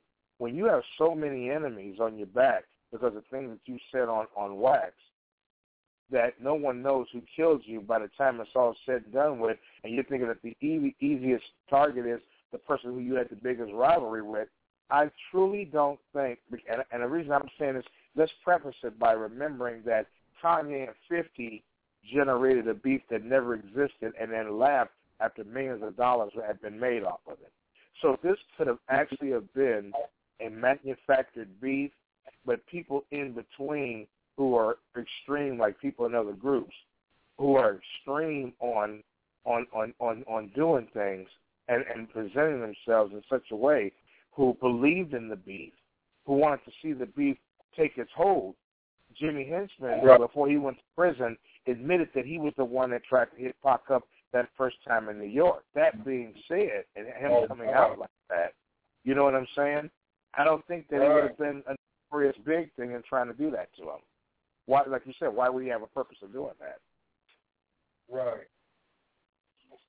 Wow. Yeah, that's crazy. And so, yeah, that that that was a lot of beef for nothing. You know what I mean? And it uh, mainly fell fell on uh, Pac's shoulders for that. You know what I'm saying? Blaming another man and uh, man straight up calling him out and, and calling him all sorts of names. Even if you say I screwed your wife, or I did this, or I did that. Mm-hmm. Right? And, and and went through all of that. Man, Biggie had little Kim. Okay, he had little Kim, and he had and he had, and I'm sure other women beyond that.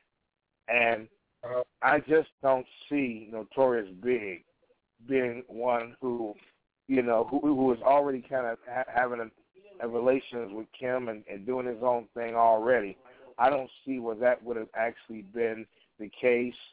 And I mean, let's let's face it, man. I just you know, it it would be real easy for someone to jump in there and say, okay, well, Pac was messing with his girl, so that was motivation, or there's you know these different reasons for having motives to kill this guy and and do all this other stuff. I think that the people that they surrounded themselves with and there's an old saying that says that you are who you hang around with. You are what, what group you're in. You are what you know what people that you know that hang around you and try to second guess your persona on every twist and turn. There's something to be said about you know who you hang around and who you deal with. And I just find it funny that all the times that this guy rode around with Big, this particular night after a big party, you would be in a different truck. You did, mm-hmm. and I watched this the other night on, you know, because they were doing the the uh, anniversary, so to speak, which is the 29th of April of the riots, and it's called the Uprising. VH1 is the Uprising of Hip Hop, L.A. riots, and they were, and then right after that show, they did the one about about him, and the fact that this cat always Tupac always wore a vest, and on the night that he got killed, he was not wearing a vest. That's just got scratches a whole lot of surface dirt, man. Yeah, man. I mean, definitely a setup. I mean, the the the writing was on the walls with that, you know. It's crazy, my friends. It's, it's really crazy. I'm going to bring Juan in. My man experienced some personal difficulty, and I want to holler at him and see, make sure that he's okay because he got injured. So we're going to bring him in real quick, and we're going to you know, update on him on what we're talking about. We're gonna run this thing. Just a moment. Six seven eight, you're in the building. Juan, Mr. Mr. Martinez, is that you? Yeah, it is. It's the one and only. well, well, well, hey, how are you doing tonight? How are you feeling? Uh, I'm in a lot of pain. Um, but it's gonna be okay. It's gonna be a slow recovery for sure. Um, I'm actually my insurance company has me going to uh, my car insurance company, and my lawyer is gonna have me go to some physical therapy for my back. Um, so, but other than that, it's going pretty okay. Um, like I said, it it it really hurt anyway. um, wow. It, yeah, she the basically what happened was I was pulling into a parking lot, and this lady just slammed me from the side. She hit me hard. so she messed up my uh she messed up my door, but at the same time she also messed with my back because by the time I didn't notice it right when I got hit, but when I got up, I could feel I could feel it all the way down my back and that I was in pain. I couldn't even stand yesterday. So I'm doing a lot better than uh, yesterday because at least today I'm standing. Um, but yesterday I really couldn't even stand. Wow. Well, that's that's incredible, my man. That's that's incredible stuff going on. I was, you know, and and, and Godspeed to your recovery because you know what, you know, we can't do it without you, man. You you bring a lot of power and a lot of energy to the to the site and to the post and to the and to the game over here. And I, you know, Godspeed on you getting healed on that. Um, we're we're covering a, a topic tonight, and um, so far as, as things go here here in the group tonight, where tonight's topic was what makes an artist a true standout. Is it his record sales? You know what I'm saying? The size of his check? You know what I'm saying? The the notoriety? You know what I'm saying? The record sales? Or is it his or her body of work that they bring to the table? Well, I, I, me, me personally, I'd say it's the body of work. It's the quality of work that they bring to the table, because it's much like when you think about it. If you think about it like a Thanksgiving dinner, when everyone brings something to the table, when the artist brings music to the table, when he brings a track to the table, when he brings his song to the table, people eat off of that. People feed off of that either physically, emotionally, or sometimes even spiritually, based off of what you hit, uh, of what uh, off of what you write. And if you're writing something that's powerful, that's meaningful, that holds weight in your community, in your area, or even in your country, it, it just it holds a lot more weight as far as I'm concerned. It's more the quality of music that you bring to the table. Now, some people would argue with me and say, "Well, no, it's based on a record sale." Right? You can sell a whole bunch of records and not touch one person, but you can write a song that can touch the hearts of millions. Right. Per- perfect example of it would be Michael Jackson. Michael Jackson, there's a lot of his songs where people sit there, and some people it it it'll touch them so hard, or it'll hit them so hard that it'll make them cry. Right. Exactly. Luther Vandross, Lu- Luther Vandross, he sold a lot of uh, uh, uh, millions of albums, uh, millions of songs, uh, millions of uh, um, albums sold. He sold a lot of stuff, but he his he's best known for his songs. If you ask somebody about what's their most memorable part about Luther Vandross, and they're gonna say the song. And when you ask them what about the song, it's because it reminds them of a certain point of a, a, a moment in their life, a second in their life. A lot of people who don't, who didn't have an opportunity to grow up with their dad or whatever, really get emotional when they hear "Dance with My Father" again. That blows them away. A lot of people, a, a lot of people, it impacts them in different ways. To me, it's the quality. I, I rather, I take quality over quantity any day. Because, like I said, you could sell, uh, you could sell to the entire, you could be a big hit all across the country, all across the country, all across the world. But if you don't touch people with your music, you're not doing anything. Absolutely. Very good, man. Very good. glad glad to have you in the house. Glad to have you on deck. You know, me and me and, me and my man Rawhide were sitting here, kind of we going back to it. Pardon me, reshuffling the deck on on uh, you know the um, the persona of, of of Tupac, and you know whether his persona, whether his persona or you know Styles or or his, his persona or his ego that really drove drove him, you know, uh, you know, during his career. And we uh, basically surmised that you know, is a 50-50 split. You know, a lot of his educating, fight the power, revolutionary work was done in the first half before the shooting in New York.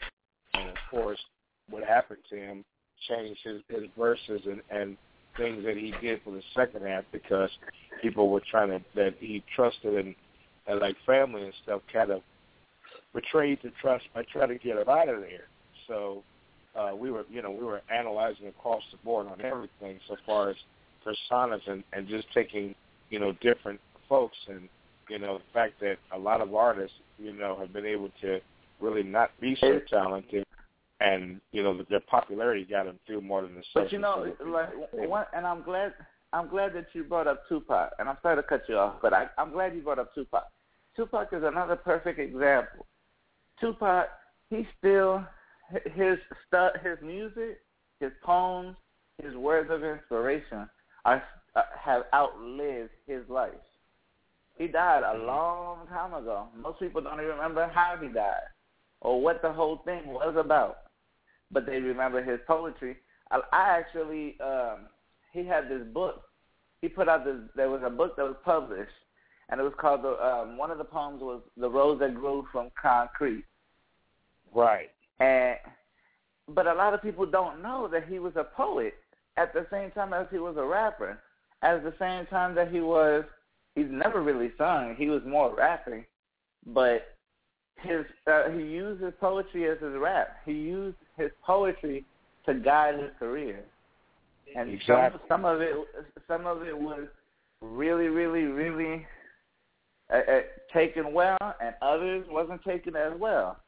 But hold regardless that, of the hold fact, that right there, Ron. I'm gonna bring one more caller in real quick, and you can finish up that chain of thought. Don't don't want to interrupt you. Seven oh four, you're on deck. Who do we have in the building? Yo, what's happening, man? This your boy Legacy, yo. Hey, hey, Legacy. Welcome to the group, my man. Welcome in. Welcome in. What's We up, just- my dude? want- Hey, man. You know how it is. We just, you know, you know, chewing what's left of the, uh, uh, of the fat around. You know what I'm saying? As we as we start Mhm. to wind down. The topic tonight, of course, is being that uh, we're talking about artists, you know, and and, and their uh, works that they're doing, and we're asking the question tonight. You know what I'm saying? What makes an artist truly a standout? Uh, is this his record sales or is it his body of work? I'm gonna let you answer that in just a moment. I'm gonna let Juan finish up his chain of thought here because we know we've touched in on Pac and Biggie and everything else, the personas and everything else. Juan, go ahead and finish that up so we can let uh, Mr. Legacy go ahead and uh, hit us off with his thoughts on the topic. Well, I mean, it's just Pac was a really inspirational person. Even Biggie, really, if you want to uh, really talk about it or look at it, Biggie was an inspirational person. They both inspired millions. They both sold millions. They both sold a whole bunch of music, but their music outlived them. Their music was bigger than the beef that they had, or the beef that was led to believe that they had, because they never really had a beef. They were always friends. It was just it wasn't profitable for the per- for some people behind the scenes for them to be friends. It was easier for them to be enemies than to be friends. I just said the same thing to Rawhide. That's that's that's a very good point. I'm glad that, that somebody else besides me mentions that from time to time because a lot of folks thought that it was just you know a, a war of the roses, so to speak. What are your thoughts on this topic tonight, Legacy? About the um, what makes a person a standout? Right. What makes them a true a true standout? Is it the record sales? You know what I'm saying? The size of the paycheck, or is it their body of work that makes them truly a standout? Because the thing is that a lot of folks think that record sales and popularity and stuff, and what you see, the aesthetics, things that you see and and, and, and that are in front of you, makes the artist who he is. And a lot of folks, uh, you know, who are more uh, what I consider purists in the game, go more for what Juan was just saying and Raw I was saying earlier about what's actually brought to the table in their work. What's your standing on that? Uh, I think it's their body of work.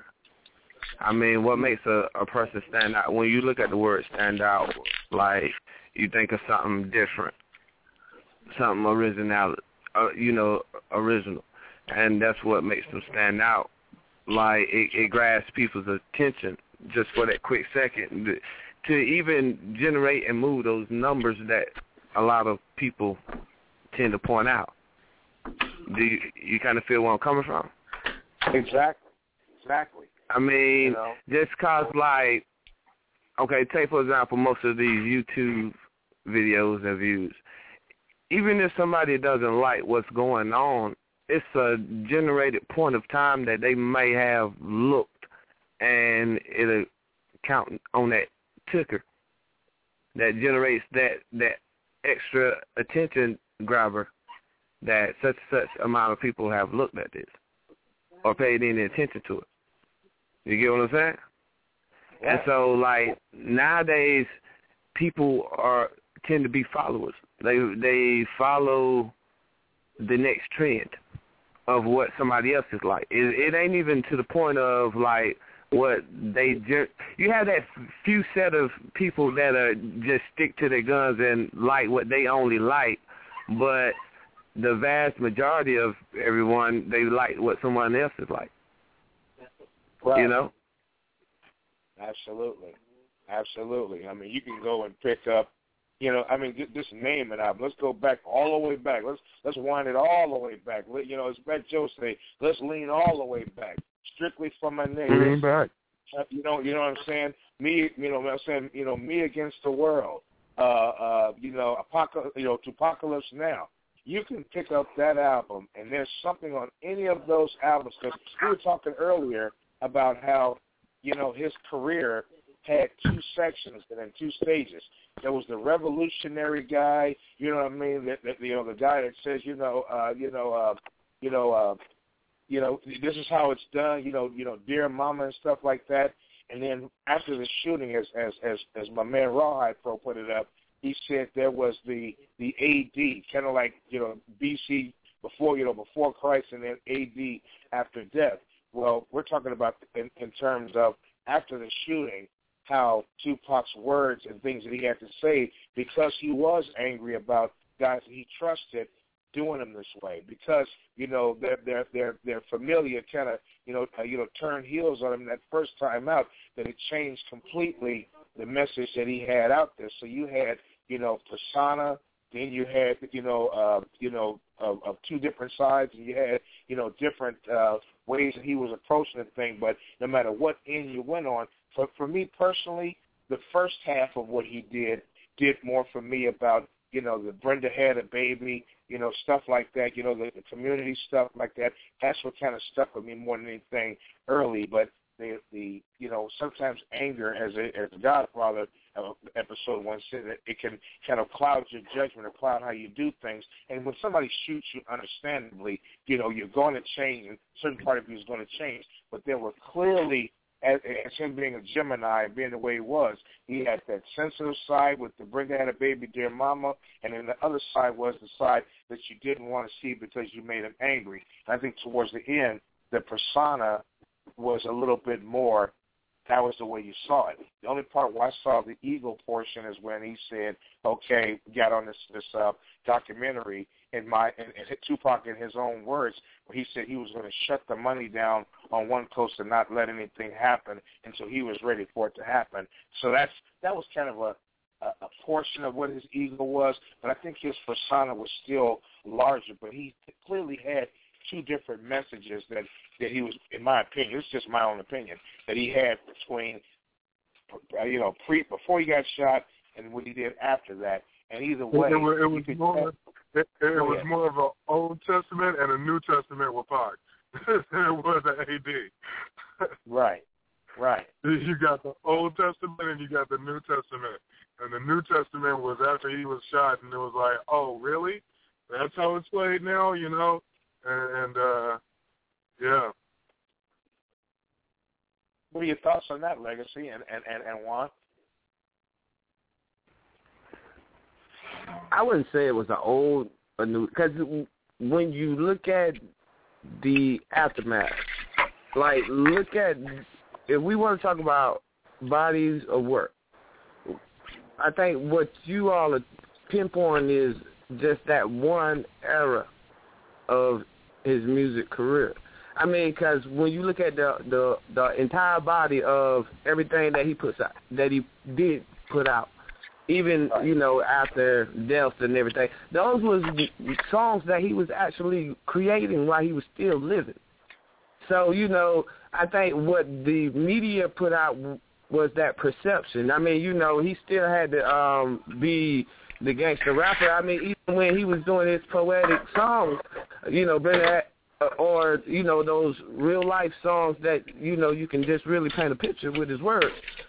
Like those, he, follow behind that was still some kind of gangster hip hop song.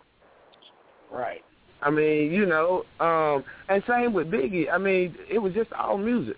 Granted, the songs that everybody picked out and probably caught on to were the the songs that they really went back and forth on. But I don't think it, it kind of like defined a chapter in in his in the man's life where it was a new and old testament to it. I mean, because you know when when you look at it, he still had other songs that still hit home that weren't released during that that era. I guess it was not, you know, something that would follow the script of what was catching on and making him the money. Hmm.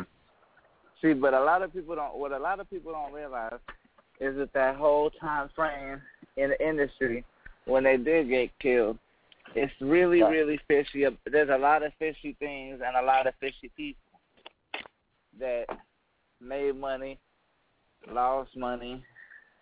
Hell, they sold money if they could, but there, there's just a lot of things that were left unsaid and still are left unsaid, and are not going to be talked about or publicized because it doesn't fit that criteria anymore. And and, and like Legacy was saying, I mean, some of it was it, it should have been. I, I personally think that most of the stuff that he made after death, or that was put out after death, because he made it well before, obviously, unless he's sitting in some island somewhere recording. Um, it, it should have it should have been released while he was alive, because it, it follows that whole concept he was working on. It just probably wasn't going to make people money like they wanted it, so they figured why give it, why do it while he's alive. That's a very valid point right there because when you think about the fact that, you know, the positioning of where the right hand men were, you know, not only financially after both icons were gone, but what happened during the events while those guys' lives were being taken, both of those right hand men were right there. Like an ex military person, I just found it wild and crazy that with that many shots being across and and the fact that you know a person can survive that that that event in Los Angeles where you got rapid fire being shot into a door like that and and a, and a, and a cop like that the way Tupac got shot less in the back like it was almost being used as a shield and the fact that Biggie faced kind of a similar circumstance although you know it, it was a lot more clear clear shot pattern where they were kind of aiming directly at him. It just seems funny that at the apex of their careers, that's when they were cut down. Just just and both and like I said, the the, the people second in command was able to kind of take benefit and move on and recreate and, and actually keep the persona that you're saying that was laid out there pretty much the same. And then we find all this posthumous work that speaks completely different from the, the from what we saw towards the end of their lives as far as them getting their message out, whatever they're trying to say. It's just as that's a good topic for the next discussion that we have. You know, so far we can maybe call it the the, the aftermath impact show or something. But uh, man, that's why I love having this conversation because nobody sees it the same. Because my thing, my thing about it is this though. Only one person, only a few people are still profiting off of him, and the reason why they were cut down so early in their in their prime or when they were ready, when they were just making it huge, was because it wasn't beneficial to that per, to those that person or those group of people anymore. And so, why keep something that you're not gonna use, or why keep something that's not gonna benefit you? It's, it's easier to take them out than it is to keep them in. Well, Pac was clearly talking about getting up with Wu Tang Clan. You know, the out, you know, taking his outlaw group to another level. You know, he mentioned several, you know, East Coast, uh, you know, uh, artists and stuff he was going to work with and stuff like that. And I'm telling you, if you ever get a chance to get a copy of that, Tupac in his own words, he spoke of all this. It's not something I'm saying. He spoke of this himself about making that expansion and making that move. And keep in mind, when he died, at the time he died, and I'm quite sure now, if you put the whole value together, it could be at least half a billion dollars with all the sales and interest and stuff that goes into it. The man was worth eighty million dollars upon upon the time of his death. Then, so imagine you know someone benefiting from that. And of course, the the young lady who actually started Death Row came along and scooped all that money up and, and put it back in her pocket, because she the one that actually discovered and started the label. Um, I mean, it's just amazing when you look at that. You know that the, the whole uh, things in its entirety. Truly, we can all, I guess, get a consensus that it is truly the body of work that controls the show, so far as you know how an artist is. But and, and the money is just kind of left literally in the balance. It's incredible. Great topic. Glad y'all showed up, man. That's how you get y'all in here at the two-hour mark because there's so much to, to be said, and nobody ever sees it exactly the same. And that's the beauty of discussions like this. We got about a buck and a half left for anybody who wants to call in. Uh, six four six five five. There, there she is chiming in on 90 seconds. Uh, six four six five nine five thirty four zero two. We'll have some uh, overtime coming up here for the guys that's already on the show, and we'll open up the floor to you know whatever's on your mind and our you know what's happening, what's going on, of what's going on. Or we could just continue with this because this is a fairly good meal that we're having right now. So whatever you guys want to do, you know, feel free. Well, I, I got a question. You know, going back to the topic, I mean, what about these other artists where their music really isn't cutting it, but they're getting so much of the fame? You know what I'm saying? Like, uh, you know, your your, your folks like uh, Chief Keef and, and stuff like that. They're they're they're really not pulling it as far as creating uh good music. You know what I'm saying? Or, or it may even be good. It's just not, you know, um, I, I I don't know. It's not that great music but but yet and still uh, they're they're they're they're getting a lot of accolades for what they do. Mm. It's a good question. But, uh, want to grab that? Hey, hey, hey, Rawhide. I, I think the word you were looking for is mediocre. Um, Right, just right, saying, there a mediocreism. They're, they're, they're just making, they're, they're just barely making money, but yet they get so much fame behind it. And then half the stuff that they write doesn't make sense. How do you make money off of stuff that doesn't make sense? That's By my building question.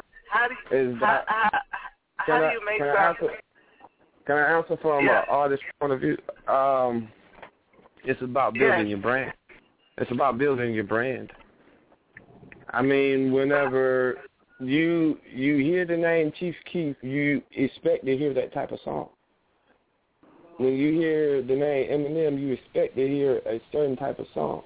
It's about building your brand. That's how he's able to make money off what you consider mediocre. I mean, you know, look at it. He's the only type. He's the only person who can make a song like that right now and still probably make a million dollars. Mm-hmm. It's about building your brand. I mean, he made his. My, my, he, he my made his. Go ahead. my, my question would be behind that though. If it's about building your brand, wouldn't you want to educate people with your music instead of tear them down? Just saying. It's whatever. It's whatever you you choose to do. It, it's it's it's choice. It, that's the power of it. It's the choice of whatever you choose to talk about and want to say and do with it. Not everybody's gonna want to hit you on that knowledge tip because that's not what they were taught growing up. They most people the real reason why you hear those type of songs where they say bend it over, bi- bust it open in the club is because that's all they know. Because Those were the ones who who were if they was sneaking out on Friday night and could get away with it, they was in the clubs. Those were the mm-hmm. ones who were, you know, doing all the things that they they probably talk about because that's what that, they know, and so they built the brand off of making those type of songs. I mean, you got certain artists artists that probably you and I wouldn't listen to because we don't like that type of music, but they've made a name and recognition off of being that type of artist and building the brand off of it. It it goes back into the whole central topic of what we we we're trying to choose between the numbers or the body of work. hmm And I think It's, it, it, it, it, it's it's it's just like okay, let's take it clothing because we all know a little bit. It's just like how Nike um, presents their product versus Adidas presents their product. Who they want to um, present their product and how they choose to present it to you. Mhm. And, I mean, uh, to, to answer your question, Joe, uh, why it's not uh, more uh, educational, uh, because entertainment is uh, put over education in this country, and, and that's that's blatant. You know what I'm saying? Uh, en- entertainment is way more important than education ever will be. You know, uh, that's uh, you know why when when when Pac did get with uh, Death Row, it, it wasn't about the empowerment anymore. You know, it was about okay, well, we need you to entertain so you can make this money back that we just spent on you. You feel me? and a lot of it too is marketeersmanship. For Lil Wayne, for instance, there's a lot that he puts out there that, unfortunately for me, maybe it's the, the generation I'm from that I really just don't get. But he's he's he he knows if you're a master at at placing yourself in places. I mean, this guy does Mountain Dew skateboarding competitions. I've seen him there. The guy is a regular staple on your 106 and Park. You know, when, when other artists probably might say no because the crowd might be too young or they might feel themselves too sophisticated for it. Or he places himself, you know, you know, the, you know, the power of the, the mixtape change the very scope of how we, you know, look and see see everything. If you are a, a superior marketeer of your own stuff, and like you said, you're building up your own brand or whatever that is, that has a, a very to me that's that's almost like a 75-25. You can have very little skills and very little to say, but if you market it as the next best thing since sliced bread and people are eating off that bread and off that sandwich, then you're going to be in the know. And you got to, you know, a lot of us don't, you know, I don't, I don't see like a Wu Tang or a lot of these cats popping up at a Mountain Dew uh, skiing fest or a skateboard deal or you know X Games and, and, and stuff like this. But I mean, let's face it, we've heard it over and over again.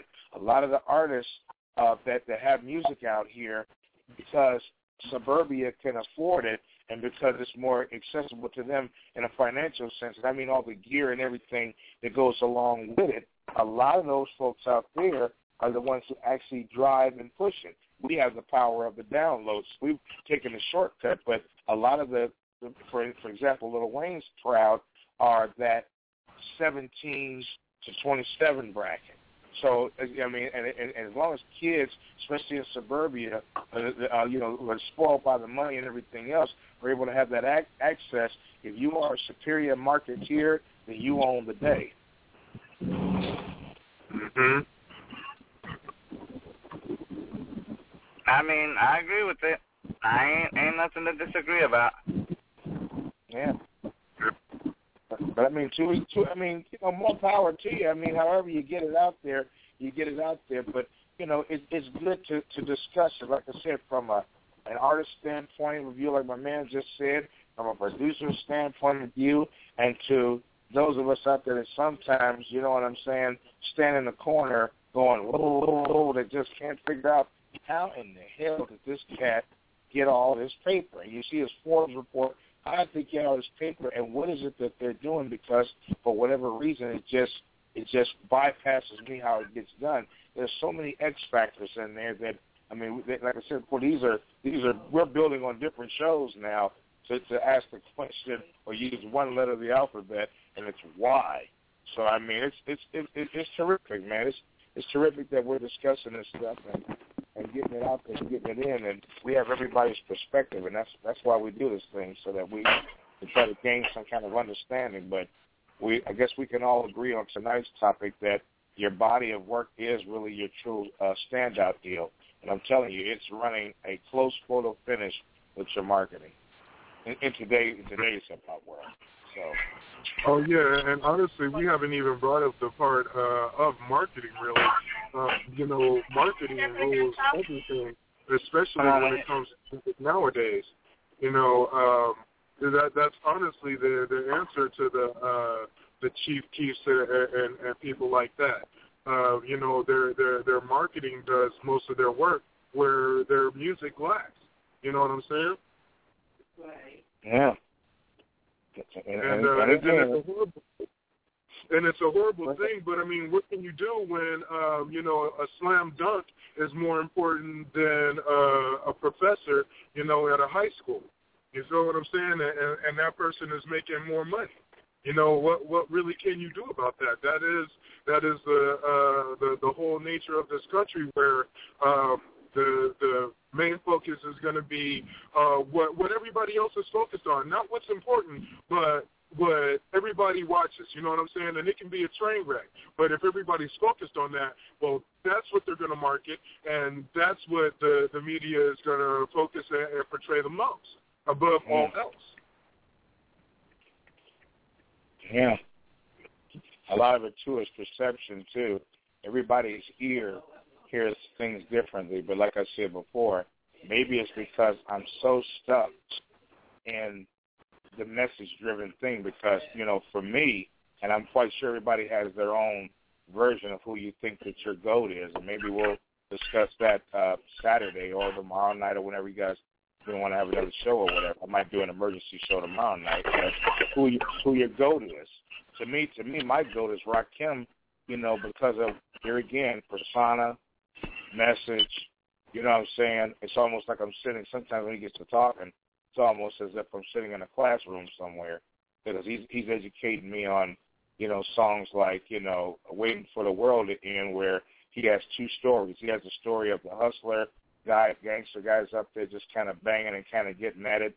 Then he has the the other half of the story is the guy that's just kind of melodically or methodically, um, you know, persevering through time and just you know trying to figure out ways to to stay alive and make it happen and become you know a person that you know delivers the message that maybe you know the community or something. So I mean, I'll, I'll post that song in the group, but and, and, and it's crazy when you talk about Rakim because honestly, uh, I don't feel that Rakim has uh, any type of persona. Really, he doesn't stay within the media. You know, um, he's he's your true uh, Jedi when it comes to this music um, because he focuses on the music. He leaves everything in the music and doesn't take it anywhere else.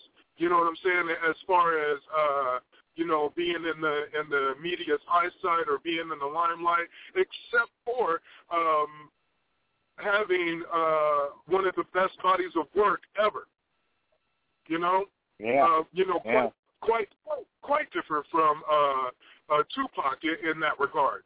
You know, where where you had uh, uh, Tupac's uh, media image and uh, you know what he did uh, in the media just as loud as his music, uh, which kind of um, you know ruined it or, or, or uh, you know uh, tempered it a little bit because uh, because they they they were you know com- combating with each other or or, or competing with each other uh, a lot you know, especially when you get into, oh, he's in trouble with the law again or whatever, uh, that that stuff starts to over trump his music for people who really weren't big fans, who weren't there when, uh, you know, he was he was uh, there for the empowerment. A big difference, you know, uh, of of the uh, of the persona image when when you're dealing with uh, Rakim and, and, and Tupac. True that. Which no. makes you think, what what would have uh, what would we have uh, equated or, or uh, what kind of uh, level would we have put Tupac on if he was able to leave that part alone, where he wasn't doing movies, where he wasn't, uh, you know, um, always in, in, in the news eye, and it was only his body of work. Do you think uh, it would have been the same Tupac for better or worse? You know, I think if I think if he'd have done what he initially was doing, initially he started out in a Raisin in the Sun and on stage. The the uh the rap world gave him another orifice as it were to operate from to get his message out there, being that his mother was a Black Panther, being that you know his father and family were you know um, um, you know Muslims and fruit of Islam and stuff like that. He actually started out his his uh his initial life on stage, you know, acting in probably Raisin in the Sun is probably one of the biggest, you know, uh African American esque type uh plays that you ever want to see. Uh, you know, Sidney Poitier and, and, and Ruby Dee and, and uh my man uh oh I can't believe I forgot this brother's name. Uh Ruby Dee's husband. Um can't I'll think of the name. I'm kinda drifting. But long story short, they they did a, a, serious movie on it in Hollywood, a version, and it started out on Broadway. And Tupac was right there and right in in, in the mix so far as, as that's concerned. And I mean, he, he was he was evidently he was a, a pretty good and a, a original acclaimed actor. He and uh, Jada Pinkett actually went to uh went to school together back to Juilliard and and actually had those those good acting careers and that you know that's the whole thing. And while I got you guys online, I'm going to ask you briefly, and I ask this question a lot, and and Rawhide knows where I'm going with this. Uh, with with Ice Cube, Ice Cube and his his deal of of uh, being a rapper, as we know, you know, uh, you know, hood persona, you know, uh, you know, hardcore gangster rapper, and the whole nine. NWA pioneer uh, extraordinaire, exquisite extraordinaire, but he now does movie productions and stuff. He don't do the, the Tyler Perry stuff with the dresses and all the weird stuff, but he he he, he you know has his own production company. Are you to any extent selling out as an artist by, or, or are you being an expansionist and a progressionist by going from your music into the world of of the acting portion and movie entertainment uh, source? What's your thoughts on that? Now, when, when you're talking about Ice T, Ice T is is a different kind of animal. Cube today today was a good day. Cube. Oh, Cube. Okay, well, yeah, Cube, I'll let somebody else go with this. You already know how I feel about it. Yeah. Well, well, re-enlighten them because there was a couple of cats that weren't on. What what what is what is your thoughts about that? With Cube, um, with, with Cube, uh, he still does music. You know what I'm saying? Uh, Right. he, he still, uh, uh, you know, and, and people can debate whether he's relevant in the music game or not. Um, but the fact of the matter is, is this man still has music. He may have his uh, his own film company that he's doing, but before that, he had his own record label, and uh, and he's still, still to this day, true to that record label. Um, you know, uh, uh, regardless of anything else. So um, with, with, with that one, man, it, it, it's just uh, it, it, it, it's it's mute because you know the the man is still here. He's still dealing with music. He's still in hip hop. You know, he's not like your um, your your your Will Smith, where uh, you know he's completely um, done with the music industry, and he's all about his movies, and that's it. All about his movies and, and his TV and um, you know uh, that type of stuff doesn't touch uh, the hip hop or, or the music where where he came from and was started them uh, at all. That's different than when you're talking about Cube because Cube is still making music to this day. He's still speaking his mind. Uh, he's still making empowerment music. You know what I'm saying? He's making uh, music uh, for to, to teach somebody something. You know what I'm saying? Regardless of if they're listening or not, it's out there for you to get. Exactly. You know, legacy. I just think it's a part of his empire. I mean, you know, you, you're adding more to the I- Ice Cube franchise. I would per se. Um, I mean, you know, you, you find it with not just only him. I mean, you mentioned the name Ice T. Then you you look at I mean then you look at the age factor. He's getting up there to the point where nobody don't want to see a sixty year old rapper. You know, so sales is going to start to diminish. It, it's just something else he can fall back on. You, you just you see it with other actors like um, LL Cool J. Um, what's the guy from Onyx? Uh, Bokeem Woodbine. You got um, Red and Meth. So you know, it's just them adding on to the the list of things they can they can do and accomplishments. I mean, you know, we can't all, you know, it's not a lot of people in Hollywood that can say they they put on a multi-million dollar movie. Right. Well, that's the So, way I you know, Go ahead. you said what? Go ahead. I, I was going to say that was that's the way I had seen it. I was in, a, in another group, and there's so much bashing that was that was going on with it. There was so much, um, you know, put down. It, it, I mean, it was just incredible that they were like, "Oh, you sold out, he sold out, he did this, he did that." And, you know, he, he, you know, he's no longer in the game. He's not this, he's not that. And I'm thinking, look, anytime you can take and expound and expand what you already have and take it to another level to where you can continue on uh, with your career and having your name being relevant and, and add on. And like you said, fund more projects, become more independent, help start even start a record label where you can get other cats into the game and, and, and, juiced up. Now, not necessarily like 50's trying to do for whatever reason he's doing, he's doing, but I'm just saying as a whole, there is nothing wrong with expansionism when it comes down to the brand that just happens to be your name. There's nothing wrong with extending, like you just put it so eloquently, extending your career and making your career something that's larger than it would have normally have been and extending that, that, that possibility along there to do other things and other larger and, and greater things and, and extend, especially if you got kids.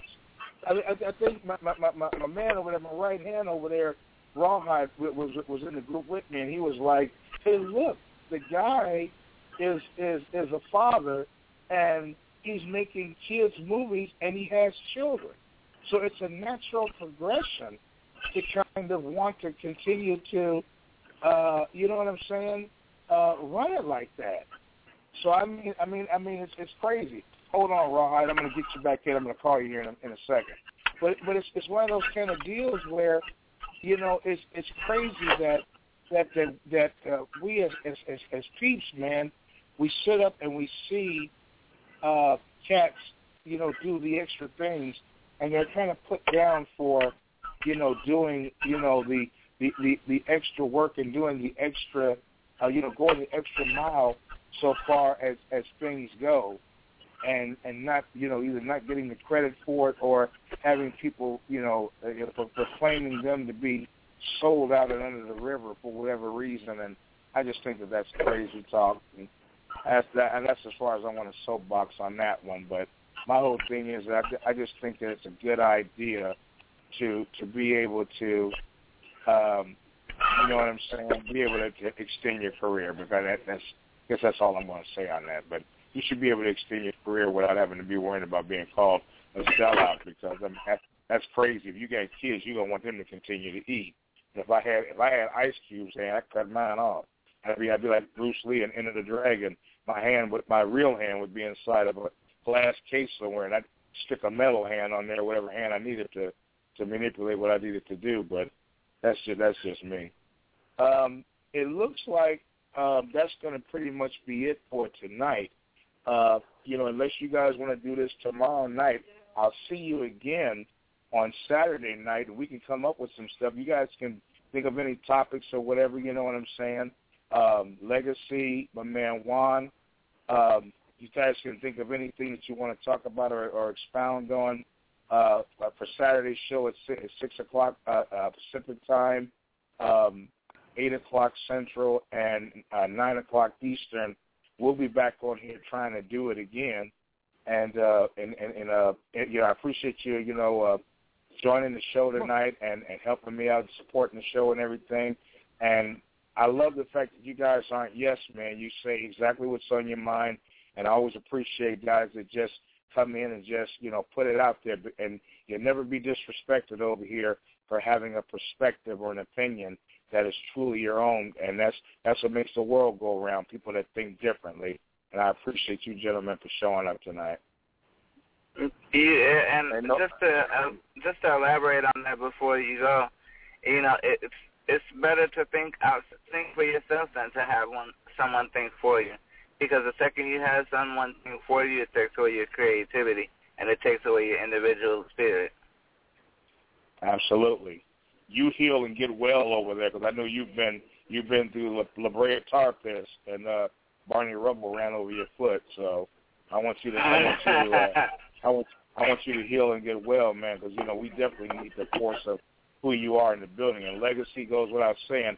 I definitely appreciate you chiming in tonight and and giving once again a different perspective for to, to think on. And uh, I'm I'm gonna do like Rock Kim. I'm gonna take bits and pieces of the show tonight and make other shows out of stuff. And anytime you got any show ideas or things that just happen to be on your mind, we we have a what's going on, what's happening section that goes on at you know in any part of the show or whatever ideas you just want to discuss and get uh you know feedback on. This is the place to do it. Nobody will ever give you a hard time about being original. That's what it's all about. Mm-hmm. I, I just appreciate y'all having me, man. It's, it's nice. you, man. It's nice to get back to discussion of hip hop. You know the the culture outside of just the music. You know, a lot, a lot of cats now they just only want to talk about oh who got the not the hottest song, but they don't want to talk about you know the outside areas that you know that just really ain't discussed anymore. Absolutely, absolutely. And, you know, like I said, then there's some groups where you know you got to be you know Dick Ryan, fuckboy, and all this other kind of stuff because you don't agree with somebody. No, that's not the way things work. We all have an individual voice, and I encourage. I'll say it again for the listeners out there. Uh, Flauxy GZ Show worldwide, six uh, nine six, uh, excuse me, six four six five nine five uh, three four zero two. I encourage you to call in and show the spirit that these gentlemen showed tonight and getting your honest opinions out there and voicing your opinions because no one's going to tell you to be quiet and you don't know what you're talking about because, like I said, everybody's uh, ear listens to music and things differently, and everybody has a different perspective on things that's going on. And and uh, the only time we'll you'll hear "shut them down" is when uh, Chuck D is playing in the background. So uh, hey, hey, but I want I do want to say one thing. This is uh this is 19. I ain't say a whole lot this time. I let I let I let I let my artist do his thing, but it's so I was listening to y'all in the background. It's been a great show. I got a bunch of new people that's gonna jump on the on the call with us the next time y'all have it. Y'all want us back. I got I got my people out in Houston. I got my people out in Oregon. So we go we're gonna make this thing big, man. But I want to say I appreciate y'all having us, man, and you know we love what you guys do. Well, the broadcast is coming live from Portland, Oregon, over here in North Portland, St. John, for all my Oregon folks out there listening in, and for my folks in the hometown back there in the Chi and North Carolina. I love y'all to death. I was stationed down there for quite a few years, and I'm, you know, glad to have y'all on deck. New York, uh, you know, ATL, everybody that joins in, please come in. Please express. Don't be scared. You know what I'm saying? We all family over here, and believe me, I just came out of a, out of a site where you don't get a chance to express. Over here, you express, and no one's gonna call you nothing but brother or sister over here. So sisters, if y'all want to join in, y'all come on in too, because you know brothers always need a you know a woman's perspective. We welcome it, we want it, and you get your respect over here. And and all you artists out there that want to get in, whoever you want to bring in here, man, no one's too young or too old because everybody's got a mind of their own, and, and it's appreciated here at the Flauxy GZ Worldwide Show. So uh, God's blessings to you guys, and I'm, I'm gonna I'm gonna call it a night because uh, dinner just arrived. Get ready for that. You know what I'm saying? you know, man can't live on bread alone, but I'm gonna eat plenty of bread. So God bless you, fellas, man. And like I said, look, God look, for, look for look good for posting for tomorrow night. But if it doesn't, then I'll definitely let you know for sure for sure by by by noon, uh, uh, uh three o'clock uh, Eastern, um, uh, two o'clock uh, uh, Central. If, if we have a show tomorrow night, but for sure Saturday at six p.m. and it's on and crackling. And since you got all those extra people, I might just go ahead and throw it on tomorrow night just so that we can give everybody a chance to get their their gears uh, oiled up and uh, tell them don't be afraid, man. We accept. We we want to know what everybody's doing and what's going on, mixtapes and all. If, you, if they want to post anything, their new works, upcoming projects, or just whatever's on their mind, or just want to post songs off YouTube that they like, whatever it is, throw it in that Flauxy GZ show page, man. We accept everything, you know what I'm saying? We accept everything, and we respect everybody. Respect is at a premium here on, on here on the line and on, and on the page. So again, God bless y'all, man. Uh, thanks for coming out and good night. Sorry, Russ, I had to borrow that. you fellas, you fellas, take it easy, man. I'll talk to y'all uh, hopefully tomorrow night. God bless. All right. Yes, yes sir. God bless. Another great show with some great people. Whew. Another good one, huh? Another good one, baby. This is just why I thought of surprise party at the Grand Cafe. Would love for you to come. Blah blah blah blah blah. Is that in L.A.? Is... Uh, Nelson. Yes, Juan. You're still alive. I'm still alive. I'm still, well, you know how it is, man. I'm, I'm sleep. I'm sleepy at live. I'll call, call me back on on on, on the hotline, man. So I can holler at you. All right, man. All right, my family. All right.